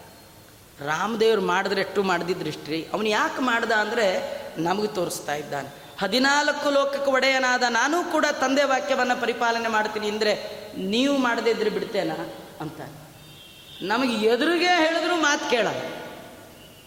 ನಮಗೆಲ್ಲ ಒಂದೇ ಯೋಚನೆ ನೋಡಿ. ಈ ಭಾಗವತದಲ್ಲಿ ಈ ಕಥೆ ಕೇಳಿದಾಗ ನಾವು ಮರೀದೆ ತಲೆಯಲ್ಲಿ ಇಟ್ಕೊಳ್ಬೇಕಾದ ಒಂದೇ ಅಂಶ. ನಮಗೆಲ್ಲ ಒಂದೇ ಪ್ರಾಬ್ಲಮ್. ನಮ್ಮ ಮಕ್ಕಳು ಮಾತು ಕೇಳಲ್ಲ ಅಂತ. ಹೌದಾ? ದಶರಥನಿಗೆ ಒಂದೇ ಪ್ರಾಬ್ಲಮ್. ನನ್ನ ಮಗ ಮಾತು ಕೇಳ್ತಾನಲ್ಲ ಅನ್ನೋದೇ ಮಾ ಪ್ರಾಬ್ಲಮ್. ನನ್ನ ಮಗ ನನ್ನ ಮಾತು ಕೇಳದೆ ಹೋಗಲಿ ಅಂತ ಒಂದು ದಿನ ದೇವರಲ್ಲಿ ಬೇಡ್ಕೊಳ್ತಿದ್ನಂತ ನಮಗೆ ನಮ್ಮ ಮಗ ಮಾತು ಕೇಳಲಿ ಅಂತ ನಾವು ಬೇಡ್ಕೊಂಡ್ರೆ ಅವನು ಕೇಳೋದೇ ಪ್ರಾಬ್ಲಮ್. ಇಂತಹ ರಾಮಚಂದ್ರ ದೇವರು ತಾನು ಸಿಂಹಾಸನ ಒಂದೇ ಕ್ಷಣದಲ್ಲಿ ತಪ್ಪಿದೆ. ಸಿಂಹಾಸನ ಅಂದಾಗ ಯಾವ ಮುಖ ಇತ್ತೋ, ಸಿಂಹಾಸನ ತಪ್ಪಿದಾಗಲೂ ರಾಮನ ಮುಖದಲ್ಲಿ ಯಾವುದೇ ವ್ಯತ್ಯಾಸ ಇಲ್ಲಂತೆ. ಅವನು ಈ ಸಿಂಹಾಸನವನ್ನು ಆಡಲಿಕ್ಕೆ ಕೇವಲ ಸಣ್ಣ ಕೋಶಲವನ್ನು ಆಡಲಿಕ್ಕೆ ಭಗವಂತ ಅಲ್ಲಿಂದ ಇಲ್ಲಿವರೆಗೂ ಬಂದದ್ದಲ್ಲ. ಚಿಕ್ಕ ರಾಜ್ಯ ಯಾರಾದರೂ ಇಟ್ಕೊಳ್ಳಿ. ನಾನು ರಾಜಾದಿ ರಾಜಾಯ ಹದಿನಾಲ್ಕು ಲೋಕಕ್ಕೆ ನಾನೇ ಸರ್ವತಂತ್ರ ಸ್ವತಂತ್ರನಾದ ರಾಜ. ಅನೇಕ ಜನ ಸಜ್ಜನರನ್ನು ಉದ್ಧಾರ ಮಾಡಬೇಕು. ರಾವಣಾದಿ ದುಷ್ಟರ ಸಂಹಾರ ಮಾಡಬೇಕು. ಈ ಎಲ್ಲ ಕಾರಣಕ್ಕೋಸ್ಕರ ಅವನು ಕಾಡಿಗೆ ಸೇರಿದ್ದಾನೆ. ಅಲ್ಲಿ ಸೀತಾದೇವಿಯನ್ನು ಕಳ್ಕೊಂಡ ಹಾಗೆ ನಟನ ಮಾಡಿದ್ದಾನೆ. ಆ ಸಂದರ್ಭದಲ್ಲಿ ಹನುಮಂತ ದೇವರು ಸುಗ್ರೀವರ ಸಖ್ಯ. ಆ ಸಖ್ಯೆಯಲ್ಲಿ ಲಂಕಾಪಟ್ಟಣಕ್ಕೆ ಸೇತುವೆ ಕಟ್ಕೊಂಡು ಹೋಗಿರ್ತಕ್ಕಂಥದ್ದು. ವಿಶ್ವಾಮಿತ್ರರ ಯಜ್ಞ ರಕ್ಷಣೆ ಲಕ್ಷ್ಮಣ ನೋಡು ನೋಡುತ್ತಿದ್ದ ಹಾಗೆ ಮಾರೀಚನ ಕಡೆ ಬಂದಿರತಕ್ಕಂಥ ಹದಿನಾಲ್ಕು ಸಾವಿರ ಜನರನ್ನು ಏಕಾಏಕಿ ಒಬ್ಬ ರಾಮ ಕಣ್ಣು ಮುಚ್ಚಿ ಬಿಡುವುದರೊಳಗೆ ಅವ್ರನ್ನೆಲ್ಲ ಸಂಹಾರ ಮಾಡಿದ್ದಾನೆ. ಎಂಥ ಭುಜಬಲದ ಪರಾಕ್ರಮ, ಇದನ್ನೆಲ್ಲ ರಾಮನ ಬಗ್ಗೆ ಅನೇಕ ರೀತಿಯಿಂದೆಲ್ಲ ವರ್ಣನೆ ಮಾಡ್ತಾ ಇದ್ದಾರೆ. ಸೀತಾದೇವಿ ಅವಳ ಸೌಂದರ್ಯವನ್ನು ರಾವಣನ ಮುಂದೆ ಶೂರ್ಪಣಕ್ಕೆ ವರ್ಣನೆ ಮಾಡ್ತಾಳೆ. ಶೂರ್ಪಣಕ್ಕೆ ರಾವಣನಿಗೆ ಹೇಳ್ತಾಳೆ ಏ ಅಣ್ಣ ನಿನಗೆ ಸೂಟಬಲ್ ಆದ ಒಂದು ಹೆಣ್ಣು ಅವು ಕಾಡಿನಲ್ಲಿ ಸಂಚಾರ ಮಾಡುವ ರಾಮನ ಹತ್ರ ಇದ್ದಾಳೆ. ನಿಜವಾಗಿಯೂ ಅವಳು ನಿನಗೆ ಲಾಯಕ್ಕಾದವಳು ಅಂತ. ಅವಳ ಸೌಂದರ್ಯ ವರ್ಣನೆ ಕೇಳಿ ಏನಾದರೂ ಮಾಡಿ ಹೊತ್ಕೊಂಡು ಬರಬೇಕು ಅಂತ ದುರ್ಬುದ್ಧಿಯಿಂದ ರಾವಣ ಹೊತ್ಕೊಂಡು ಬಂದದ್ದು. ಆ ಸಂದರ್ಭದಲ್ಲಿ ರಾಮದೇವರು ಮಾಡಿರ್ತಕ್ಕಂತಹ ವಿಲಾಪ, ತಾವು ಏನೋ ಹೆಂಡತಿ ಕಳ್ಕೊಂಡವ್ರು ಹೇಗಿರ್ತಾರೆ, ಹೇಗೆ ಆಡ್ತಾರೆ ಅಂತ ರಾಮದೇವರು ತೋರಿಸಿರ್ತಕ್ಕಂಥದ್ದು. ಹೀಗೆಲ್ಲ ರಾಮನ ಕಥೆಯನ್ನು ಬಹಳವಾಗಿ ಹೇಳ್ತಾ ಇದ್ದಾರೆ. ಆಮೇಲೆ ರಾವಣನ ಸಂಹಾರ ಮಾಡಿರ್ತಕ್ಕಂಥದ್ದು ಈ ಸಂದರ್ಭದಲ್ಲಿ ಒಂದು ವಿಶೇಷ ಅಂದರೆ ರಾವಣ ಸತ್ತಾಯ್ತು. ರಾಮನಿಗೆ ಯಾರ ಮೇಲೆ ಕೋಪ ಇಲ್ಲ. ರಾವಣ ಸತ್ತ ಮೇಲೆ ತಮ್ಮ ವಿಭೀಷಣ ರಾಮ ಭಕ್ತ ಅವನಿಗೆ ರಾಮ ಹೇಳಿದಂತೆ ವಿಭೀಷಣ, ನಿಮ್ಮಣ್ಣ ಸತ್ತಾಯ್ತು. ಅವನಿಗೆ ಯೋಗ್ಯ ರೀತಿಯಲ್ಲಿ ಸಂಸ್ಕಾರವನ್ನು ಮಾಡು. ವಿಭೀಷಣಂಗೆ ಭಾರೀ ಸಿಟ್ಟು ಬಂತು. ನೀ ಬೇಕಾದ ಕೆಲಸ ಹೇಳು, ರಾಮ, ಮಾಡ್ತೇನೆ. ಆದರೆ ನಿನ್ನ ದ್ವೇಷಿ, ನಿನ್ನ ಪತ್ನಿಯನ್ನು ಅಪಹಾರ ಮಾಡಿದ ಅವನು ಇವನಿಗೆ ಮಾತ್ರ ವಿಷ್ಣು ವೈಷ್ಣವ ದ್ವೇಷಿಗಳಿಗೆ ನಾನು ಮಾಡೋಲ್ಲ ಅಂತ ಅಂದ. ರಾಮ ಅನ್ನಂತೆ, ದ್ವೇಷ ಏನಿದ್ರೂ ಬದುಕಿರುವಾಗ, ಹೋದ ಮೇಲೆ ಯಾರ ಮೇಲೆ ಯಾರಿಗೂ ದ್ವೇಷ ಇಲ್ಲ. ನೀ ಮಾಡ್ತೀಯಾ, ನಾ ಮಾಡ್ಲಾ ಅನ್ನಂತ. ನೋಡಿ, ರಾಮ ಅಸಲಿ ತಂದೆಗೆ ಮಾಡಿದ ಕಥೆ ಇಲ್ಲ. ದಶರಥನಿಗೆ ಸಂಸ್ಕಾರ ಮಾಡಿದ್ದಿಲ್ಲ. ಅವನು ಶರಭಂಗರಿಗೆ ಮಾಡ್ದ. ಅವನು ಮತ್ತೆ ಜಟಾಯು ಹಕ್ಕಿಗೆ ಮಾಡ್ದ. ಅವನು ಈ ರಾವಣಂಗ ಮಾಡ್ತೀನಿ ಅಂತ ಹೋಗ್ತಾ ಇದ್ದ. ಏನು ಕರುಣಾನಿಧಿಯು ಹರಿ, ಮತ್ತಿನ್ನೇನು ಭಕ್ತರಾದೀನ, ಇನ್ನೇನು ಈತನ ಲೀಲೆ. ರಾವಣ ನನ್ನಲ್ಲಿ ದ್ವೇಷ ಮಾಡಿದ್ದು ಅಸುರಾವೇಶದಿಂದ, ಒಳಗೆ ಜಯ ಇದ್ದಾನೆ, ಅವನಿಗೆ ಸಂಸ್ಕಾರ ಆಗಬೇಕು, ಭಗವಂತನ ಕಾರುಣ್ಯ ಇದು. ನಾವು ಜೀವನದಲ್ಲಿ ನಮ್ಗೆ ಯಾರು ಒಂದಿನ ಒಂಚೂರು ಅಪರಾಧ ಮಾಡಿದ್ರೆ ಅಂತಿರ್ತೀವಿ, ಸತ್ರು ನಿಮ್ಮ ಮನೆ ಬಾಗಿಲಿಗೆ ಬರಲ್ಲ ಅಂತ. ಸತ್ ಮೇಲೆ ಯಾರು ಯಾರ ಮನೆ ಬಾಗಿಲಿಗೆ ಹೋಗಲ್ಲ, ಹೋಗೋದಿಲ್ಲ ಒಂದೇ ಬಾಗಿಲಿಗೆ. ಆದರೆ ನಮ್ಮದು ಕೋಪ ದೀರ್ಘಮನ್ಯವ, ಬಹಳ ದೀರ್ಘಕಾಲದ ಕೋಪ. ರಾಮನಿಗೆ ಹೆಂಡತಿಯನ್ನು ಹೊತ್ತೊಯ್ದವನ ಮೇಲೂ ಈ ಕೋಪ ಇಲ್ಲ. ಕೋಪ ಅನ್ನೋದು ದೋಷ, ಅದು ಭಗವಂತನಲ್ಲಿಲ್ಲ ಅಂತ ಹೀಗೆಲ್ಲ ಅನೇಕ ಕಥೆಗಳಿಂದ ರಾಮನ ಬಗ್ಗೆ ಹೇಳ್ತಾ ಇದ್ದಾರೆ. ರಾಮ ಕಡೆಗೆ ಪುಷ್ಪಕ ವಿಮಾನವನ್ನು ಏರಿ ತನ್ನ ಊರಿಗೆ ಹೋಗಿರ್ತಕ್ಕಂಥದ್ದು. ಭರತ ರಾಮ ಬಂದಾಗ ಪಾದುಕೆ ನೆಸ್ಯ ಪುರತಃ. ತಲೆಯ ಮೇಲೆ ಅವನ ಬಂಗಾರದ ಪಾದುಕೆಯನ್ನು ಇಟ್ಟುಕೊಂಡು ಬಂದಿದ್ದಾನೆ. ರಾಮನ ಮುಂದೆ ಎರಡೂ ಪಾದುಕೆಗಳನ್ನು ಇಟ್ಟಿದ್ದಾನೆ. ಪಾದುಕೆಗಳನ್ನು ಹಾಕಿಕೊಳ್ಳುವ ಮುನ್ನ ರಾಮದೇವರು ಭರತನನ್ನು ಆಲಿಂಗನ ಮಾಡಿಕೊಂಡಿದ್ದಾರೆ. ಆಮೇಲೆ ಎಲ್ಲ ತಾಯಂದರು ತಮ್ಮ ತಮ್ಮ ಮಕ್ಕಳನ್ನು ಆನಂದಪಡಿಸಿದ್ದಾರೆ. ಇಷ್ಟೆಲ್ಲ ಆದಮೇಲೆ ರಾಮದೇವರು ಚೆನ್ನಾಗಿ ರಾಜ್ಯ ಮಾಡಿದ್ದಾರಂತೆ. ರಾಮೇ ರಾಜನಿ ಧರ್ಮಜ್ಞೆ ಸರ್ವಭೂತ ಸುಖಾವಹೆ. ಮನಾನಿ ನದ್ಯೋಗಿರೆಯ ವರ್ಷಾಣಿ ದೀಪ ಸಿಂಧವ. ರಾಮರಾಜ್ಯ ಅಂತ ನಾವೆಲ್ಲ ಕೇಳ್ತೀವಿ. ಅಲ್ವಾ? ಪೇಪರಲ್ಲಿ ಮಾತ್ರ ಇದೆ. ನಮ್ಮ ದೇಶದ ಕೆಲವ್ರಿಗೇನೆಂದರೆ ರಾಮನ್ ಬಗ್ಗೆ ಡೌಟು ಆದರೆ ಈ ಸುಗ್ರೀವಾಜ್ಞೆ ರಾಮರಾಜ್ಯ ಅನ್ನೋ ಶಬ್ದಗಳನ್ನು ಮಾತ್ರ ಇಟ್ಕೊಂಡು ಓಡಾಡ್ತೀವಿ. ಆದರೆ ರಾಮನ ರಾಜ್ಯ ಅಂದರೆ ಏನು? ಹೇಗಿತ್ತು ಅಂದರೆ ಮೃತ್ಯುಶ್ಚ ನಿಚ್ಚತಾಮ್ನಾಸೀದ್ ರಾಮೇ ರಾಜನ್ಯದೋಕ್ಷಜೆ ರಾಮ ರಾಜನಾಗಿದ್ದ ಸಂದರ್ಭದಲ್ಲಿ ಸಾವು ಬರಬೇಕಾದ್ರೆ ಹೇಳಿ ಕೇಳಿ ಬರಬೇಕಿತ್ತು. ನಂಗೆ ಸಾವು ಬೇಡ ಅನ್ನೋವನಿಗೆ ಬರ್ತಿರ್ಲಿಲ್ಲ. ಅವನಾಗವನೇ ನಂಗೆ ಸಾಕಾಗಿದೆ, ಕರ್ಕೊಂಡು ಹೋಗಿ ಅಂದರೆ ಬರ್ಬೋದಾ? ಮೇ ಕಮಿನ್ ಅಂತ ಕೇಳ್ಕೊಂಡು ಬರಬೇಕಿತ್ತು. ಸಾವು ಹೇಳಿ ಕೇಳಿ ಬರಬೇಕಿತ್ತು. ಇಚ್ಛೆ ಇಲ್ಲದವರಿಗೆ ಸಾವು ಬರ್ತಿರಲಿಲ್ಲ. ಆಮೇಲೆ ರಾಮನ ಕಾಲದಲ್ಲಿ ಮುಪ್ಪು ಅಂತಿಲ್ಲ, ರೋಗ ಅಂತಿಲ್ಲ. ಎಲ್ಲರೂ ಕೂಡ ಅವರವರ ಪತ್ನಿಯರಲ್ಲಿ ನಿಯತಪತಿಗಳಾಗಿ ನಿಯತ ಪತ್ನಿಯರಾಗಿ ಇರ್ತಕ್ಕಂಥದ್ದು. ಯಾರಿಗೂ ರೋಗ ಬರೋದಾಗಲಿ, ನೋಡಿ ರೋಗನೇ ಇಲ್ಲ ಅಂದಮೇಲೆ ಡಾಕ್ಟ್ರ್ ಇಲ್ಲೇ ಇಲ್ಲ. ಡಾಕ್ಟ್ರೇ ಹಾಕಬೇಕು ಡಾಕ್ಟ್ರೂ ಇಲ್ಲ, ರೋಗಿಗಳಿಲ್ಲ, ಆಸ್ಪತ್ರೆಗಳಿಲ್ಲ. ಏನು ವಿಶೇಷ ಗೊತ್ತಾ? ಹಸಿವೇನೇ ಆಗ್ತಿರಲಿಲ್ಲ. ಬಾಯಾರಿಕೆನೇ ಇಲ್ಲ. ನಿಮಗೆ ಈ ಕನಕದಾಸರದ ಒಂದು ಹಾಡು, ಇಷ್ಟು ದಿನ ವೈಕುಂಠ ಹೇಳುವಾಗ ಅವ್ರು ಹೇಳ್ತಾರೆ, ಉಣುವ ದುಃಖ ಇಲ್ಲ ಅಲ್ಲಿ ಅಂತ. ಉಣುವ ದುಃಖವಿಲ್ಲ, ಅನುಜ ತನುಜರು ಅಲ್ಲಿಲ್ಲ ಅನುಮಾನದ ಸೊಲ್ಲೇ ಇಲ್ಲ. ಅದು ಎಲ್ಲಿ ಅಂದರೆ ರಾಮನ ರಾಜ್ಯದಲ್ಲಿ. ಉಣುವ ದುಃಖ ಇಲ್ಲ. ಊಟ ಮಾಡೋದು ನಿಜವಾಗಿಯೂ ದುಃಖ ರೀ. ತಿನ್ನೋದೊಂದು ಹೋಳಿಗೆ ಅದಕ್ಕೆಷ್ಟೆಲ್ಲ ವ್ಯವಸ್ಥೆ ಆಗಬೇಕು. ಪಾತ್ರೆ ತೊಳೆಯೋದೆಷ್ಟು, ಒಂದು ಎರಡು ತಿಂದರೆ ರೋಗ, ಒಂದು ತಿಂದರೆ ಬೇಕು, ಇಷ್ಟಕ್ಕೆ ಎಷ್ಟೆಲ್ಲ ಆ ದುಃಖ ಯಾವುದು ಇಲ್ಲ. ಹಸಿವೇನೇ ಇಲ್ಲಂತೆ, ಬಾಯಾರಿಕೆನೇ ಇಲ್ಲಂತೆ. ಮುಪ್ಪಿಲ್ಲ, ದುಃಖ ಇಲ್ಲ, ಶೋಕ ಇಲ್ಲ, ಭಯ ಇಲ್ಲ. ಯಾರಿಗೂ ಆಯಾಸನೇ ಆಗ್ತಿರ್ಲಿಲ್ಲ. ಇನ್ನೆಂಥದ್ದು ರಾಮನ ರಾಜ್ಯ? ಈ ಕೂತ್ರ ಆಯಾಸ ನಿಂತ್ರ ನಮ್ಮ ರಾಜರಂಥವ್ರು. ಅವ್ರ ಮುಖ ಎಂಥದ್ದು ನಮ್ದಂಥದ್ದು. ಯಥಾ ರಾಜ, ತಥಾ ಪ್ರಜಾ ಅಂತ ಹೇಳ್ತಾ ಇದ್ದಾರೆ. ಇಂಥ ರಾಜ ರಾಮದೇವರು ನಕ್ಷತ್ರಮಾನದಿಂದ ಹದಿಮೂರು ಸಾವಿರ ವರ್ಷ ರಾಜ್ಯಭಾರ ಮಾಡಿದ್ದಾನೆ. ಯಜ್ಞಂತನ್ವನ್ ತ್ರಿಕೋಟಿನ್ ಮೂರು ಕೋಟಿ ಯಜ್ಞವನ್ನು ರಾಮದೇವರು ಮಾಡಿದ್ದಾರಂತೆ. ಆಮೇಲೆ ಮಧ್ಯದಲ್ಲಿ ಸೀತೆ, ಅವಳು ಭೂಮಿ ಒಳಗೆ ಹೋದ್ಲು, ಈ ಕಥೆ ಎಲ್ಲ ಕೇಳ್ತೀವಿ. ಸೀತೆ ಹೋದ ಮೇಲೂ ತುಂಬ ವರ್ಷ ರಾಮದೇವರು ಇದ್ರಂತೆ ಇದ್ದು ಅಂತೂ ಪಾಪ ಹೆಂಡ್ತಿನ ಕಳ್ಕೊಂಡ್ರು ಇದ್ದಾಗ ಒಂಥರ, ಆಮೇಲೆ ಒಂಥರ ಹಿಂಗೆಲ್ಲ ಅನ್ಕೊಳ್ತೀವಲ್ಲ? ಇಲ್ಲ. ಅವನು ಪರಂಧಾಮಕ್ಕೆ ಹೋಗಬೇಕಾದ್ರೆ ಊರಿಗೆಲ್ಲ ಡಂಗೂರ ಹೊಡೆಸದ್ನಂತ. ನಾನು ಮೋಕ್ಷಕ್ಕೆ ಹೋಗ್ತಿದ್ದೀನಿ, ಯಾರು ಬರ್ತೀರಿ ಬನ್ನಿ ಅಂತ. ಹೋಗೋರೆಲ್ಲ ಹೋದರು. ಈ ಸೀರಿಯಸ್ ಆಗಿ ಸೀರಿಯಲ್ ನೋಡೋರು ಇಲ್ಲೇ ಕೂತ್ವಿ. ಅದರಿಂದ ಹೋಗಲಿಲ್ಲ. ಯಾರಿಗೆ ಯೋಗ್ಯತೆ ಇತ್ತೋ ಅವೆಲ್ಲ ಕುರಿ, ಕೋಳಿ, ಕತ್ತೆ, ನಾಯಿಗಳೂ ಹೋದವು. ಅಂದರೆ ಅವ್ರದ್ದು ಅದೇ ಜನ್ಮ, ಚರಮ ದೇಹ ಇತ್ತು.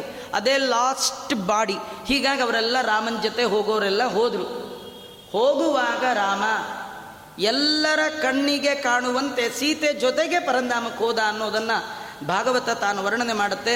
ಸೀತೆಯನ್ನು ರಾಮ ಕಳ್ಕೊಂಡ ಅಂತ ಯಾರಾದರೂ ತಪ್ಪು ತಪ್ಪು ತಿಳ್ಕೊಂಡ್ರೆ ನೀವು ನಿಮ್ಮ ಪತ್ನಿಯನ್ನು ಕಳ್ಕೊಳ್ತೀರೇ ವಿನಃ, ಆ ದುಃಖ ಭಗವಂತನಿಗೆ ಇಲ್ಲ.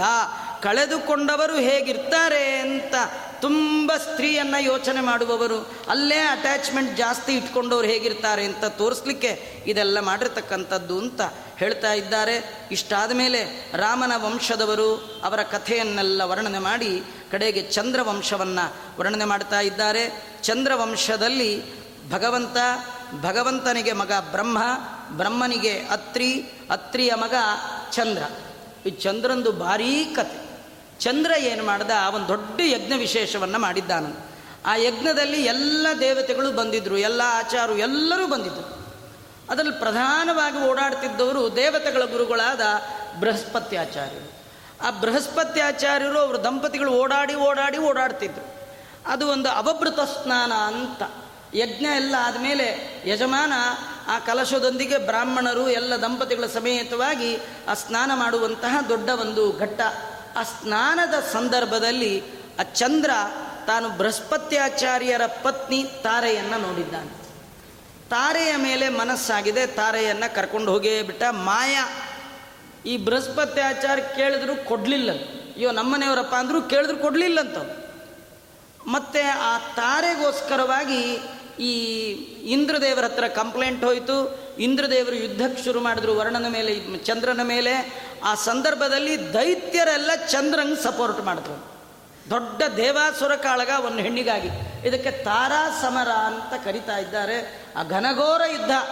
ಯುದ್ಧದ ಮಧ್ಯದಲ್ಲಿ ಕಡೆಗೆ ಏನು ಮಾಡಿದ್ರು? ಬೃಹಸ್ಪತ್ಯಾಚಾರ್ಯರ ಹೆಂಡತಿಯನ್ನು ಮರಳಿ ಪಡಿಲಿಕ್ಕಾಗಲಿಲ್ಲ. ಕಡೆಗೆ ಬೃಹಸ್ಪತ್ಯಾಚಾರ್ಯರಿಗೆ ಬೇರೆ ದಾರಿ ಇಲ್ಲದೆ ಬ್ರಹ್ಮದೇವರತ್ರ ಕಂಪ್ಲೇಂಟ್. ಬ್ರಹ್ಮದೇವರು ಚಂದ್ರನ ಕರೆದು ಬೈದರು. ಅಲ್ಲೋ, ಗುರುಪತ್ನಿಯನ್ನು ನೀ ಹೀಗೆ ಮಾಡ್ಬೋದಾ ಅಂತ. ಆದರೆ ಈ ಕಥೆಯನ್ನು ಕೇಳಿ ನಾವು ತಪ್ಪು ಕಲ್ಪನೆಯನ್ನು ಮಾಡ್ಕೊಳ್ಬಾರ್ದು. ದೇವತೆಗಳಿಗೆ ಒಂದು ದೇವತಾ ರಹಸ್ಯ ಇರುತ್ತೆ. ವಿಜಯದಾಸರು ಒಂದು ಸ್ಪಷ್ಟ ಹೇಳ್ತಾರೆ, ದೇವತೆಗಳು ಎಂದೂ ಅಕಾರ್ಯ ಮಾಡಾರು. ತಪ್ಪು ಮಾಡೋದೇ ಇಲ್ಲ. ಮಾಡಿದರೆ ಪ್ರಾರಬ್ಧ ಎನ್ನಲಿ ಬೇಕು. ಅದು ಅವ್ರಿಗೆ ಪ್ರಾರಬ್ಧ, ಭಗವಂತನ ಇಚ್ಛಾನುಸಾರವಾಗಿ ದೇವಕಾರ್ಯ ಸಾಧನೆಗಾಗಿ ಮಾಡಿರ್ತಾರೆ. ಬ್ರಹ್ಮದೇವರು ಬೈದರು, ಬ್ರಹ್ಮದೇವರ ಮಾತಿಗೆ ಬೆಲೆ ಕೊಟ್ಟು ಚಂದ್ರ ತಾರೆಯನ್ನು ಬೃಹಸ್ಪತ್ಯಾಚಾರ್ಯರು ಕೊಟ್ಟರು ಆದರೆ ಅವಳು ಬರುವಾಗ ಅವಳು ಗರ್ಭವತಿ ಆಗಿದ್ದಾಳೆ. ಬ್ರಹ್ಮದೇವರು ಕೇಳಿದ್ರು, ಯಾರದು ಈ ಮಗು? ಅಂತ. ಅವಳಿಗೆ ಭಾರೀ ನಾಚಿಕೆ. ಯಾರದು? ಅಂತ ಹೇಳೋದು. ಕಡೆಗೆ ಹೇಳದೇ ಇದ್ದಾಗ ಬೃಹಸ್ಪತ್ಯಾಚಾರ್ಯರು ಚೆನ್ನಾಗಿ ಧಿಕ್ಕಾರ ಮಾಡಿದ್ದಾರೆ. ಕಡೆಗೆ ಬ್ರಹ್ಮದೇವರ ಕಿವಿಯಲ್ಲಿ ಮೆತ್ತಗೆ ಹೇಳಿದ್ದಾಳೆ. ಈ ನನ್ನ ಹೊಟ್ಟೆಯಲ್ಲಿರುವ ಮಗುವಿಗೆ ತಂದೆ ಚಂದ್ರ ಅಂತ. ಆ ಚಂದ್ರನ ಮಗ ತಾರೆಯಲ್ಲಿ ಹುಟ್ಟಿದವನೇ ಬುಧ. ಆ ಬುಧನ ಮಗ ಪುರೂರವ. ಅವನಿಗೆ ಶ್ರುತಾಯು. ಶ್ರುತಾಯುವಿನ ಮಗ ಅವನು ಜನ್ನು ಋಷಿ ಅಂತ. ನಾವೆಲ್ಲ ಕೇಳಿದ್ದೀವಿ. ಆ ಜನ್ನು ಋಷಿ ತಾನು ಯಜ್ಞ ಮಾಡುವ ಸಂದರ್ಭದಲ್ಲಿ ಅವನ ವರ್ಚಸ್ಸನ್ನು ಕಂಡು ಗಂಗಾದೇವಿ, ನೀನು ಪತಿಯಾಗು ಅಂತ ಕೇಳಿದಾಗ, ಇಲ್ಲ, ನೀನು ನನ್ನ ಮಗಳಾಗು ಅಂತ ಹೇಳಿ ಅವಳನ್ನು ಚುಲುಕೀಕೃತ್ವ ಒಂದೇ ಆಪೋಷಣ ಮಾಡಿ ಕುಡಿದು ಬಿಟ್ಟಿದ್ದಾರೆ. ಕುಡಿದು ಕಿವಿಯಿಂದ ಬಿಟ್ಟಿದ್ದಾರೆ. ತನ್ನಿಂದ ಹುಟ್ಟಿದವಳು, ಮಗಳಾಗಿ ಬಂದವಳು. ಅವಳಿಗೆ ಜಾಹ್ನವಿ ಅಂತ ಕರಿತಾ ಇದ್ದಾರೆ. ಜನ್ನು ಋಷಿಗಳ ಮಕ್ಕಳೇ, ಗಾದಿ, ನಾವೆಲ್ಲ ಗಾಯತ್ರಿ ಮಂತ್ರ ಹೇಳುವಾಗ, ಗಾದಿ ಪುತ್ರೋ ವಿಶ್ವಾಮಿತ್ರ ಋಷಿ ಅಂತೀವಿ. ಈ ಗಾದಿಗೆ ಒಬ್ಬ ಮಗಳಿದ್ಲು, ಅವಳ ಹೆಸರು ಸತ್ಯವತಿ ಅಂತ. ಆ ಸತ್ಯವತಿ ಬಹಳ ಸುಂದರಿ. ಆ ಕಾಲದಲ್ಲಿ ಒಬ್ಬ ಋಷಿಗಳು, ರುಚಿಕರು ಅಂತ. ಅವರಿಗನ್ನಿಸ್ತು, ನಾನು ಮದುವೆ ಆಗೋದಾದರೆ ಇವಳನ್ನೇ ಮದುವೆ ಆಗ್ಬೇಕು ರಾಜನ ಮಗಳನ್ನ ಕೇಳೋಣ ಅಂತ ಸತ್ಯವತಿಯನ್ನು ಕೇಳಲಿಕ್ಕೆ ರುಚಿಕರು ಗಾದಿಯ ಮನೆಗೆ ಹೋದರು. ನಿನ್ನ ಮಗಳನ್ನು ನಂಗೆ ಕೊಟ್ಟು ಮದುವೆ ಮಾಡು ಅಂದರು. ಅವನು ನೋಡ್ದ ಈಗ ಒಳ್ಳೆ ಆಚಾರ, ಏನಪ್ಪ ಹಿಂಗೆ ಬಂದು ಕೇಳ್ತಾರೆ ಕಟ್ಟಕ್ಕೆ ಬಂತಲ್ಲ, ಕೊಡ್ತೀನಿ ಅಂದ್ರೆ ಕಟ್ಟ, ಕೊಡಲ್ಲ ಅಂದ್ರು ಕಟ್ಟ. ಇವನು ಒಳ್ಳೆ ಚಕ್ರವರ್ತಿ, ಯಾವ್ದಾದ್ರು ಸಾಫ್ಟ್ವೇರ್ ಕೊಡೋಣ ಅಂತ ನೋಡ್ತಿದ್ದ. ಈ ಆಚಾರ ಕೇಳಿದ್ರೆ ಎಲ್ಲಿ ಕೊಡ್ಬೇಕು ಕಡೆಗೆ ಅಂದ ನಾನು ಕೊಡ್ತೀನಿ, ನಿಮ್ಗಲ್ದೆ ಇನ್ಯಾರು ಕೊಡೋದು? ನಮ್ಮಲ್ಲಿ ಏನಂದರೆ ಸಂಪ್ರದಾಯ ವರದಕ್ಷಿಣೆ ಕೊಡಲ್ಲ, ಹೆಣ್ಣಿಗೆ ದಕ್ಷಿಣೆ ತಗೊಳ್ತೀವಿ ಇಂದ. ಅದಕ್ಕೆ ಅವನು ಆಚಾರ ಅಂದ ಎಟ್ ಕೊಡ್ಬೇಕು ಹೇಳಿ ದಕ್ಷಿಣೆ ಅಂತ. ಕಡೆಗೆ ರಾಜ ಅಂದ ದುಡ್ಡು ಗಿಡ್ ಕೇಳಿದ್ರೆ ಈ ಆಚಾರ ಕೊಟ್ಟರು ಕೊಟ್ಬಿಡ್ತಾರೆ ರುಚಿಕರು ದುಡ್ಡು ಗಿಡ್ ಕೇಳಬಾರ್ದು, ಇವ್ರು ಕೊಡಬಾರ್ದು ಅಂಥದ್ದು ಕೇಳಬೇಕು ಅಂಥೇಳಿ ಅವನು ಹೇಳ್ದ, ಹತ್ತು ಸಾವಿರ ಕುದುರೆಗಳನ್ನು ತಂದುಕೊಡಿ ಇಂದ. ಅದಕ್ಕೆ ಆಯಿತು ಒಂದ ಕುದುರೆ ಅಂದ್ರೆ ಯಾವುದೋ ತಂದು ಕೊಟ್ಟು ಕೊಟ್ಬಿಟ್ಟಿರ. ಒಂದು ಕಿವಿ ಕಪ್ಪಿರಬೇಕು. ಎಲ್ಲ ಕುದುರೆಗಳ ಇಡೀ ದೇಹದ ಬೆಣ್ಣ ಬೆಳ್ಳಗಿರ್ಬೇಕು. ಕಿವಿ ಮಾತ್ರ ಕಪ್ಪಗಿರ್ಬೇಕು. ಅಂಥದ್ದೇ ಹತ್ತು ಸಾವಿರ ಕುದುರೆ ಬೇಕು. ರುಚಿಕರಂದ್ರು, ನನಗೆ ಆಟ ಕಟ್ತೀಯಾ ಮಾಡ್ತೀನಿ ಅಂದರು. ಸೀದಾ ವರ್ಣನ ಮುಂದೆ ಹೋದರು, ವರ್ಣನ ಮನೆಗೆ ಹೋದರು. ಅವ್ರು ಏನು ಋಷಿಗಳು, ಮಂತ್ರಜ್ಞರು, ಅವರು ಬಂದದ್ದು ನೋಡಿ ತಮಗೆ ನೀರು ಹಿಡ್ಕೊಂಡು ಬಂದ್ಬಿಟ್ಟು. ಆಚಾರ ಬಂದರು, ಅನಾಯಾಸ, ಅಧಿಕ ಮಾಸ ಅಂತ ಕಾಲು ತೊಳ್ದ. ಏನು ಬೇಕು ಅಂದ ಮೂವತ್ತ್ಮೂರಲ್ಲ ಹತ್ತು ಸಾವಿರ ಬೇಕಂದರು. ಏನು ಅಂದ? ಕುದುರೆಗಳು ಎಂಥದ್ದು ಇಂಥದ್ದು ಆಯ್ತು ತೊಗೊಂಡೋಗಿ ಇಂದ ಅವನು ರತ್ನಾಕರ. ಅವನಲ್ಲಿಲ್ಲ ಅನ್ನೋದೇ ಇಲ್ಲ. ಆಚಾರ ಒಳ್ಳೆ ಆಚಾರ, ಒಳ್ಳೆ ಸಂಪತ್ತು. ಇದಕ್ಕಿಂತ ಇನ್ನೇನು ಬೇಕು? ಕೊಟ್ಬಿಟ್ಟ. ಅವ್ರು ಹಿಡ್ಕೊಂಡೇ ಬಂದರು ಹತ್ತು ಸಾವಿರ ಕುದುರೆ. ಇವ್ನು ರಾಜ ತಲೆ ತಿರುಗಿತು. ಏನೋ ತರಲ್ಲ ಅಂದ್ಕೊಂಡೆ ಪಾ, ಭಾರಿ ಇದ್ದಾರೆ ಆಚಾರು ಅಂತಂದ. ಪರವಾಗಿಲ್ಲ, ನಾಲ ಪರವಾಗಿಲ್ಲ ಅಂಥೇಳಿ ಸತ್ಯವತಿಯನ್ನು ಕೊಟ್ಟು ಮದುವೆ ಮಾಡ್ದ. ಸತ್ಯವತಿನ ಕರ್ಕೊಂಡ್ರು ಅವ್ರು ನಾರ್ಮಲ್ ಜೀವನ ಕಾಡಿಗೆ ಹೋದ್ರು ಕಾಡಿಗೆ ಹೋಗಿ ಮತ್ತೆ ತಪಸ್ಸಿಗೆ ಕೂತರು. ಅವರೇನು ರೂಪ ನೋಡಿ ಮದುವೆ ಆಗಿದ್ದಲ್ಲ, ಆ ಪರಂಪರೆಯಲ್ಲಿ ಮುಂದೆ ಭಗವಂತ ಬರಲಿಕ್ಕಿದೆ. ಸತ್ಯವತಿ ಮದುವೆ ಮಾಡ್ಕೊಂಡ್ಮೇಲೆ ತುಂಬ ವರ್ಷ ಹಾಗೆ ಇದ್ದರು ಕಡೆಗೆ ಈ ಮಗಳು ಹೇಗಿದ್ದಾಳೆ ನೋಡೋಣ ಅಂತ ಗಾದಿಯ ಹೆಂಡತಿ ಮಗಳ ಮನೆಗೆ ಬಂದು ಮಗಳ ಮನೆಗೆ ಬಂದಾಗ ಆ ಮಗಳನ್ನು ಏಕಾಂತದಲ್ಲಿ ಮಾಡ್ತಾ ಮಾತಾಡ್ತಾ ಹೇಳಿದ್ಲಂತೆ. ನಿಮ್ಮ ಯಜಮಾನರು ಸಾಮಾನ್ಯ ಅಲ್ಲ, ಏನು ಅವ್ರದ್ದು ಪರಮಾನುಗ್ರಹ? ಅಲ್ಲ, ಇಷ್ಟು ವರ್ಷ ಆಯಿತು ನಿಂಗೇನು ಮಕ್ಳು ಆಗಲಿಲ್ವಾ? ಇಲ್ಲಮ್ಮ, ನಾನು ಕೇಳಲಿಲ್ಲ. ಹಾಗಾದ್ರೆ ಕೇಳು. ಕೇಳುವಾಗ ನನಗೂ ಒಂದು ಕೇಳು ಅಂದ್ಲು. ಅತ್ತೆ, ತಾಯಿ ಮಗಳಿಗೆ ಹೇಳ್ತಾಳೆ, ನಿನ್ನ ಗಂಡ ನನ್ನ ಕೇಳುವಾಗ, ನಿನ್ನ ಗಂಡ ಒಳ್ಳೆ ಮಂತ್ರಜ್ಞ, ನನಗೂ ಒಂದು ಮಗು ಆಗೋ ಹಾಗೆ ಕೇಳು ಅಂತ. ಪಾಪ, ಅಮ್ಮ ಇಷ್ಟು ಕೇಳ್ತಾಳಲ್ಲ ಅಂತ ಗಂಡನ ಮುಂದೆ ಏಕಾಂತದಲ್ಲಿ ಬಾಯಿ ಬಿಟ್ಟು ಸತ್ಯವತಿ ಹೇಳ್ತಾ ಇದ್ದಾಳೆ. ದಯಮಾಡಿ ನಮ್ಮಮ್ಮಂಗೊಂದು, ನಂಗೊಂದು. ಒಳ್ಳೆ ಮಕ್ಕಳಾಗೋ ಹಾಗೆ ಅನುಗ್ರಹ ಮಾಡಿ. ಆಯಿತು ಅದಕ್ಕೆ ಯಾಕೆ ಯೋಚನೆ ಎಂದರು. ಹೀಗಾಗಿ ಅವರು ಎರಡು ಚರುವನ್ನು ಮಾಡಿದ್ರು ಎರಡು ಅನ್ನವನ್ನು ಬೇಯಿಸಿಟ್ಟು ನೀವು ಹೋಗಿ ನಾನು ಸ್ನಾನ ಮಾಡಿ ಮತ್ತೆ ಬರ್ತೇನೆ, ನಾನು ಆಮೇಲೆ ನಿಮಗೆಲ್ಲ ಕೊಡ್ತೇನೆ ಅಂತ ಅವ್ರು ಹೋಗಿದ್ದಾರೆ. ಈ ಕಥೆಯೊಳಗೆ ನಾವು ತಿಳ್ಕೊಳ್ಬೇಕಾದ್ದು ಏನಂದರೆ ಆ ಅನ್ನವನ್ನು ಮಾಡುವಾಗ ಅವರು ಹೇಳುವ ಮಂತ್ರದ ಒಳಗೆ ಒಂದು ಕ್ಷತ್ರಿಯ, ಒಂದು ಬ್ರಾಹ್ಮಣ ಮಂತ್ರ. ಆ ಅನ್ನ ತಿಂದರೆ ಇಂಥ ಮಗು ಹುಟ್ಟಬೇಕು. ಅದರೊಳಗೆ ಅವರು ಆ ಬಿತ್ತಿದ ಮಂತ್ರದ ಸಾಮರ್ಥ್ಯ ಎಷ್ಟಿತ್ತು? ಇವತ್ತು ನಮ್ಮ ಮಂತ್ರದ ಸಾಮರ್ಥ್ಯ ಅಲ್ಲ, ಮಾತ್ರೆ ಸಾಮರ್ಥ್ಯ. ಯಂತ್ರದ ಸಾಮರ್ಥ್ಯ. ಅವತ್ತು ಮಂತ್ರ. ಮಂತ್ರವೇ ಮಾತ್ರ ಬಲಂ. ಅವ್ರಿಗೆ ಅದೇ ಬಲ. ಮಾಡಿದ್ದಾರೆ, ಆಚಾರ ಸ್ನಾನಕ್ಕೆ ಹೋದರು, ಈ ಮಾತೆಯರ ಮಾತು ಶುರುವಾಯಿತು. ಈ ತಾಯಿ ಮಗಳು ಮಾತಾಡ್ಲಿಕ್ಕೆ ಶುರು ಮಾಡಿದ್ಲು. ಸತ್ಯವತಿಯ ತಾಯಿ ಸತ್ಯವತಿಗನ್ಲು ನಿಮ್ಮ ಯಜಮಾನರು ನಿಂಗೆ ಒಳ್ಳೆ ಮರ್ಫಿ ಬೇಬಿ ಇಟ್ಟಿರ್ತಾರೆ. ನನಗೆ ಅತ್ತೆಗೆ ಏನೋ ಒಂದು ಕೊಡೋಣ ಅಂತ ಕೊಟ್ಟಿರ್ತಾರೆ. ನೀನು ಬೇಕಾದ್ರೆ ನಿಮ್ಮ ಯಜಮಾನರಿಂದ ಇನ್ನೊಂದು ಮಗುವನ್ನು ಪಡಿಬೋದು. ನಾನು ಹಗಲಗಲ ಅಳಿಯನ್ನು ಕೇಳೋದು ಹೇಗೆ? ಅದಕ್ಕೆ ಒಂದು ಕೆಲಸ ಮಾಡೋಣ ಇಬ್ಬರು ಎಕ್ಸ್ಚೇಂಜ್ ಮಾಡಿಕೊಂಡ್ರೆ ಹೇಗೆ ಅಂತಂದ್ಲು ಅದಕ್ಕೆ ಈ ಮಗಳಿಗೆ ಅನ್ನಿಸ್ತು, ಪಾಪ ಅಮ್ಮ ಕೇಳೋದು ದೊಡ್ಡದ, ಅಮ್ಮಂಗೆ ಕೊಡಬೇಕು. ಎಲ್ಲ ಮಕ್ಕಳಿಗೂ ತಾಯಿ ಮನೆ, ತವ್ರ ಮನೆ ಅಂದರೆ ಅದೊಂದು ಸ್ಪೆಷಲ್ ಅಲ್ವಾ?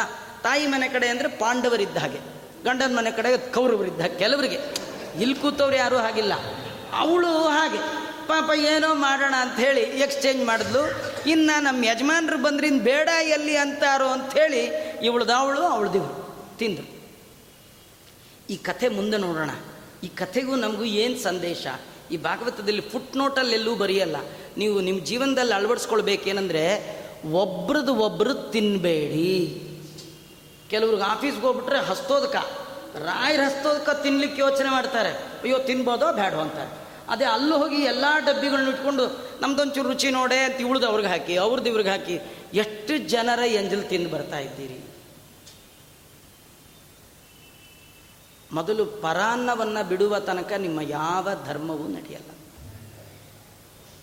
ಯೋ ಯಸ್ಯ ಅನ್ನ ಮುಂತೆ ಸ ಅಘಯೇವ ಮುಂತೆ. ಯಾರು ಯಾರ ಮನೆಯ ಅನ್ನವನ್ನು ತಿಂತಾನೋ ಅವನು ಅವರ ಮನೆಯ ಪಾಪವನ್ನೇ ತಿಂತಾನೆ ಅಂತ ಅದಲು ಬದಲು ಮಾಡಿ ತಿಂದಾಯಿತು. ಆಚಾರ ಅಲ್ಲಿ ಸ್ನಾನ ಮುಗಿಸ್ಕೊಂಡು ಬಂದು ಮುಖ ನೋಡೇ ಹೇಳಿದ್ರು. ಏನೋ ತಪ್ಪು ನಡೆದಿದೆ ಅಂದರು. ಬಂದು ಅನ್ನದ ತಪ್ಪಲೆ ನೋಡಿದ್ರು, ಎರಡು ಖಾಲಿ, ಡಬ್ಬಿ, ಎರಡು ಟಿಫನ್ ಕ್ಯಾರಿ ಖಾಲಿ ಆಗಿತ್ತು ಮುಖ ನೋಡೇ ಹೇಳ್ತಾ ಇದ್ದಾರೆ, ಎಂಥ ತಪ್ಪು ಮಾಡಿಬಿಟ್ರಿ? ಮಹಾ ಘನಘೋರ ತಪ್ಪು ಮಾಡಿಬಿಟ್ಟಿದ್ದೀರಿ.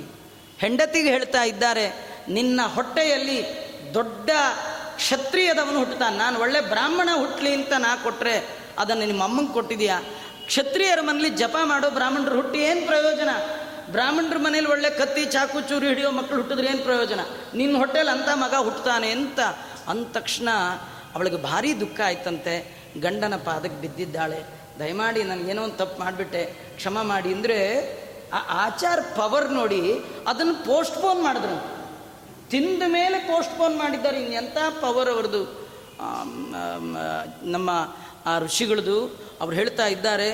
ಅವರು ರುಚಿಕರಂದರು, ನಿನಗೆ ಬೇಡ, ಆದರೆ ನಿನ್ನ ಮೊಮ್ಮಗ ಮಾತ್ರ ಇಡೀ ಕ್ಷತ್ರಿಯ ವಂಶವನ್ನೇ ನಾಶ ಮಾಡುವಂತಹ ಮಹಾಕ್ಷತ್ರಿಯ ಮಹಾಬ್ರಾಹ್ಮಣ ಹುಟ್ಟುತ್ತಾ ಇದ್ದಾನೆ ಅಂತ. ಹೀಗಾಗಿ ಅಲ್ಲಿ ಸತ್ಯವತಿಗೆ ಕುಶಿಕ ಅಂತ ಹುಟ್ಟದ. ಆ ಕುಶಿಕನೇ ಮುಂದೆ ವಿಶ್ವಾಮಿತ್ರನಾಗಿರ್ತಾನೆ. ಗಾದಿ ಪುತ್ರೋ ವಿಶ್ವಾಮಿತ್ರ ಋಷಿ ಅಂತೀವಿ ಗಾದಿಯ ಮಗ ಕುಶಿಕ. ಕೌಶಿಕ ಗೋತ್ರದಲ್ಲಿ ಬಂದವ ಅವನು ಕುಶಿಕ ಅಂತಾರೆ. ಅವನೇ ಮುಂದೆ ವಿಶ್ವಾಮಿತ್ರನಾಗಿದ್ದು ಬ್ರಹ್ಮ ತಪಸ್ಸನ್ನು ಬ್ರಹ್ಮ ಋಷಿ ಆಗಬೇಕು ಅಂತ ಅನೇಕ ವರ್ಷಗಳ ಕಾಲ ತಪಸ್ಸನ್ನು ಮಾಡಿ ಮತ್ತೆ ಗಾಯತ್ರಿ ಮಂತ್ರವನ್ನು ತನ್ನ ಜೀವನದಲ್ಲಿ ಕಂಡುಕೊಂಡ ದೊಡ್ಡ ಬ್ರಹ್ಮಜ್ಞಾನಿ, ಬ್ರಹ್ಮ ಋಷಿ ವಿಶ್ವಾಮಿತ್ರ. ಅಲ್ಲಿ ಚರುವಿನ ಪ್ರಭಾವದಿಂದ ಬಂದದ್ದಾದರೆ ಇಲ್ಲಿ ಹುಟ್ಟಿದವರೇ ಜಮದಗ್ನಿ ಋಷಿಗಳು. ಆ ಜಮದಗ್ನಿಯ ಮಗನೇ ಪರಶುರಾಮ ದೇವರು ಅಂತ ಆ ವಂಶವನ್ನೆಲ್ಲ ವರ್ಣನೆ ಮಾಡ್ತಾ ಇದ್ದಾರೆ. ಆ ಪರಶುರಾಮ ತ್ರಿಸಪ್ತಕುತ್ಪೋ ರಾಜೇಂದ್ರ ಇಪ್ಪತ್ತೊಂದು ಬಾರಿ ಸಮಗ್ರ ಭೂಮಿಯನ್ನೆಲ್ಲ ಸುತ್ತಾಡಿ ಎಲ್ಲೆಲ್ಲಿ ಎಲ್ಲೆಲ್ಲಿ ದುಷ್ಟರಿದ್ದಾರೆ ಅಂತ ಎಲ್ಲ ಕ್ಷತ್ರಿಯರನ್ನು ಸಂಹಾರ ಮಾಡಿರ್ತಕ್ಕಂಥ ಮಹಾನುಭಾವ ಈ ಪರಶುರಾಮ. ಪರಶುರಾಮ ಮೊದಲು ಕಾರ್ತಿವೀರ್ಯಾರ್ಜುನನನ್ನು ಕೊಂದ. ನಿಮಗೆಲ್ಲ ಕಥೆ ಗೊತ್ತಿದೆ. ಅದಕ್ಕೆ ಅವರಪ್ಪ ಅಂದ್ರಂತೆ ಆ- ಋಷಿಗಳೆಲ್ಲ ಹೇಳಿದ್ರಂತೆ, ಈ ಕಾರ್ತಿವೀರ್ಯಾರ್ಜುನ ಕ್ಷತ್ರಿಯ, ಬ್ರಹ್ಮ ಹತ್ಯೆಗಿಂತಲೂ ದೊಡ್ಡ ಹತ್ಯೆ, ರಾಜರ ಹತ್ಯೆ. ನೀನು ಬ್ರಾಹ್ಮಣನಾಗಿ ಇಂಥ ಕೆಲಸ ಮಾಡಿದೆಯಾ, ತೀರ್ಥಯಾತ್ರೆ ಮಾಡು ಅಂತ ಹೇಳಿ ಆ ತೀರ್ಥಯಾತ್ರೆಗೆ ಹೋಗಿದ್ದಾನೆ. ಅಲ್ಲಿಂದ ಮುಂದೆ ಬಂದ ಮೇಲೆ ಕಾರ್ತಿವೀರ್ಯಾರ್ಜುನ ಮೊದಲಾದ ಅವರೆಲ್ಲ ಮಕ್ಕಳ ಸಂಹಾರ ಆಗಿರ್ತಕ್ಕಂಥದ್ದು, ಆ ಕಡೆ ಗಾದಿಯ ರಾಜ, ಅವನ ಮಗನಾಗಿ ವಿಶ್ವಾಮಿತ್ರ ಹುಟ್ಟಿರ್ತಕ್ಕಂಥದ್ದು ಹೀಗೆಲ್ಲ ಅವರ ವಂಶದ ಕಥೆಯನ್ನೆಲ್ಲ ಹೇಳ್ತಾ ಇರ್ತಕ್ಕಂಥದ್ದು.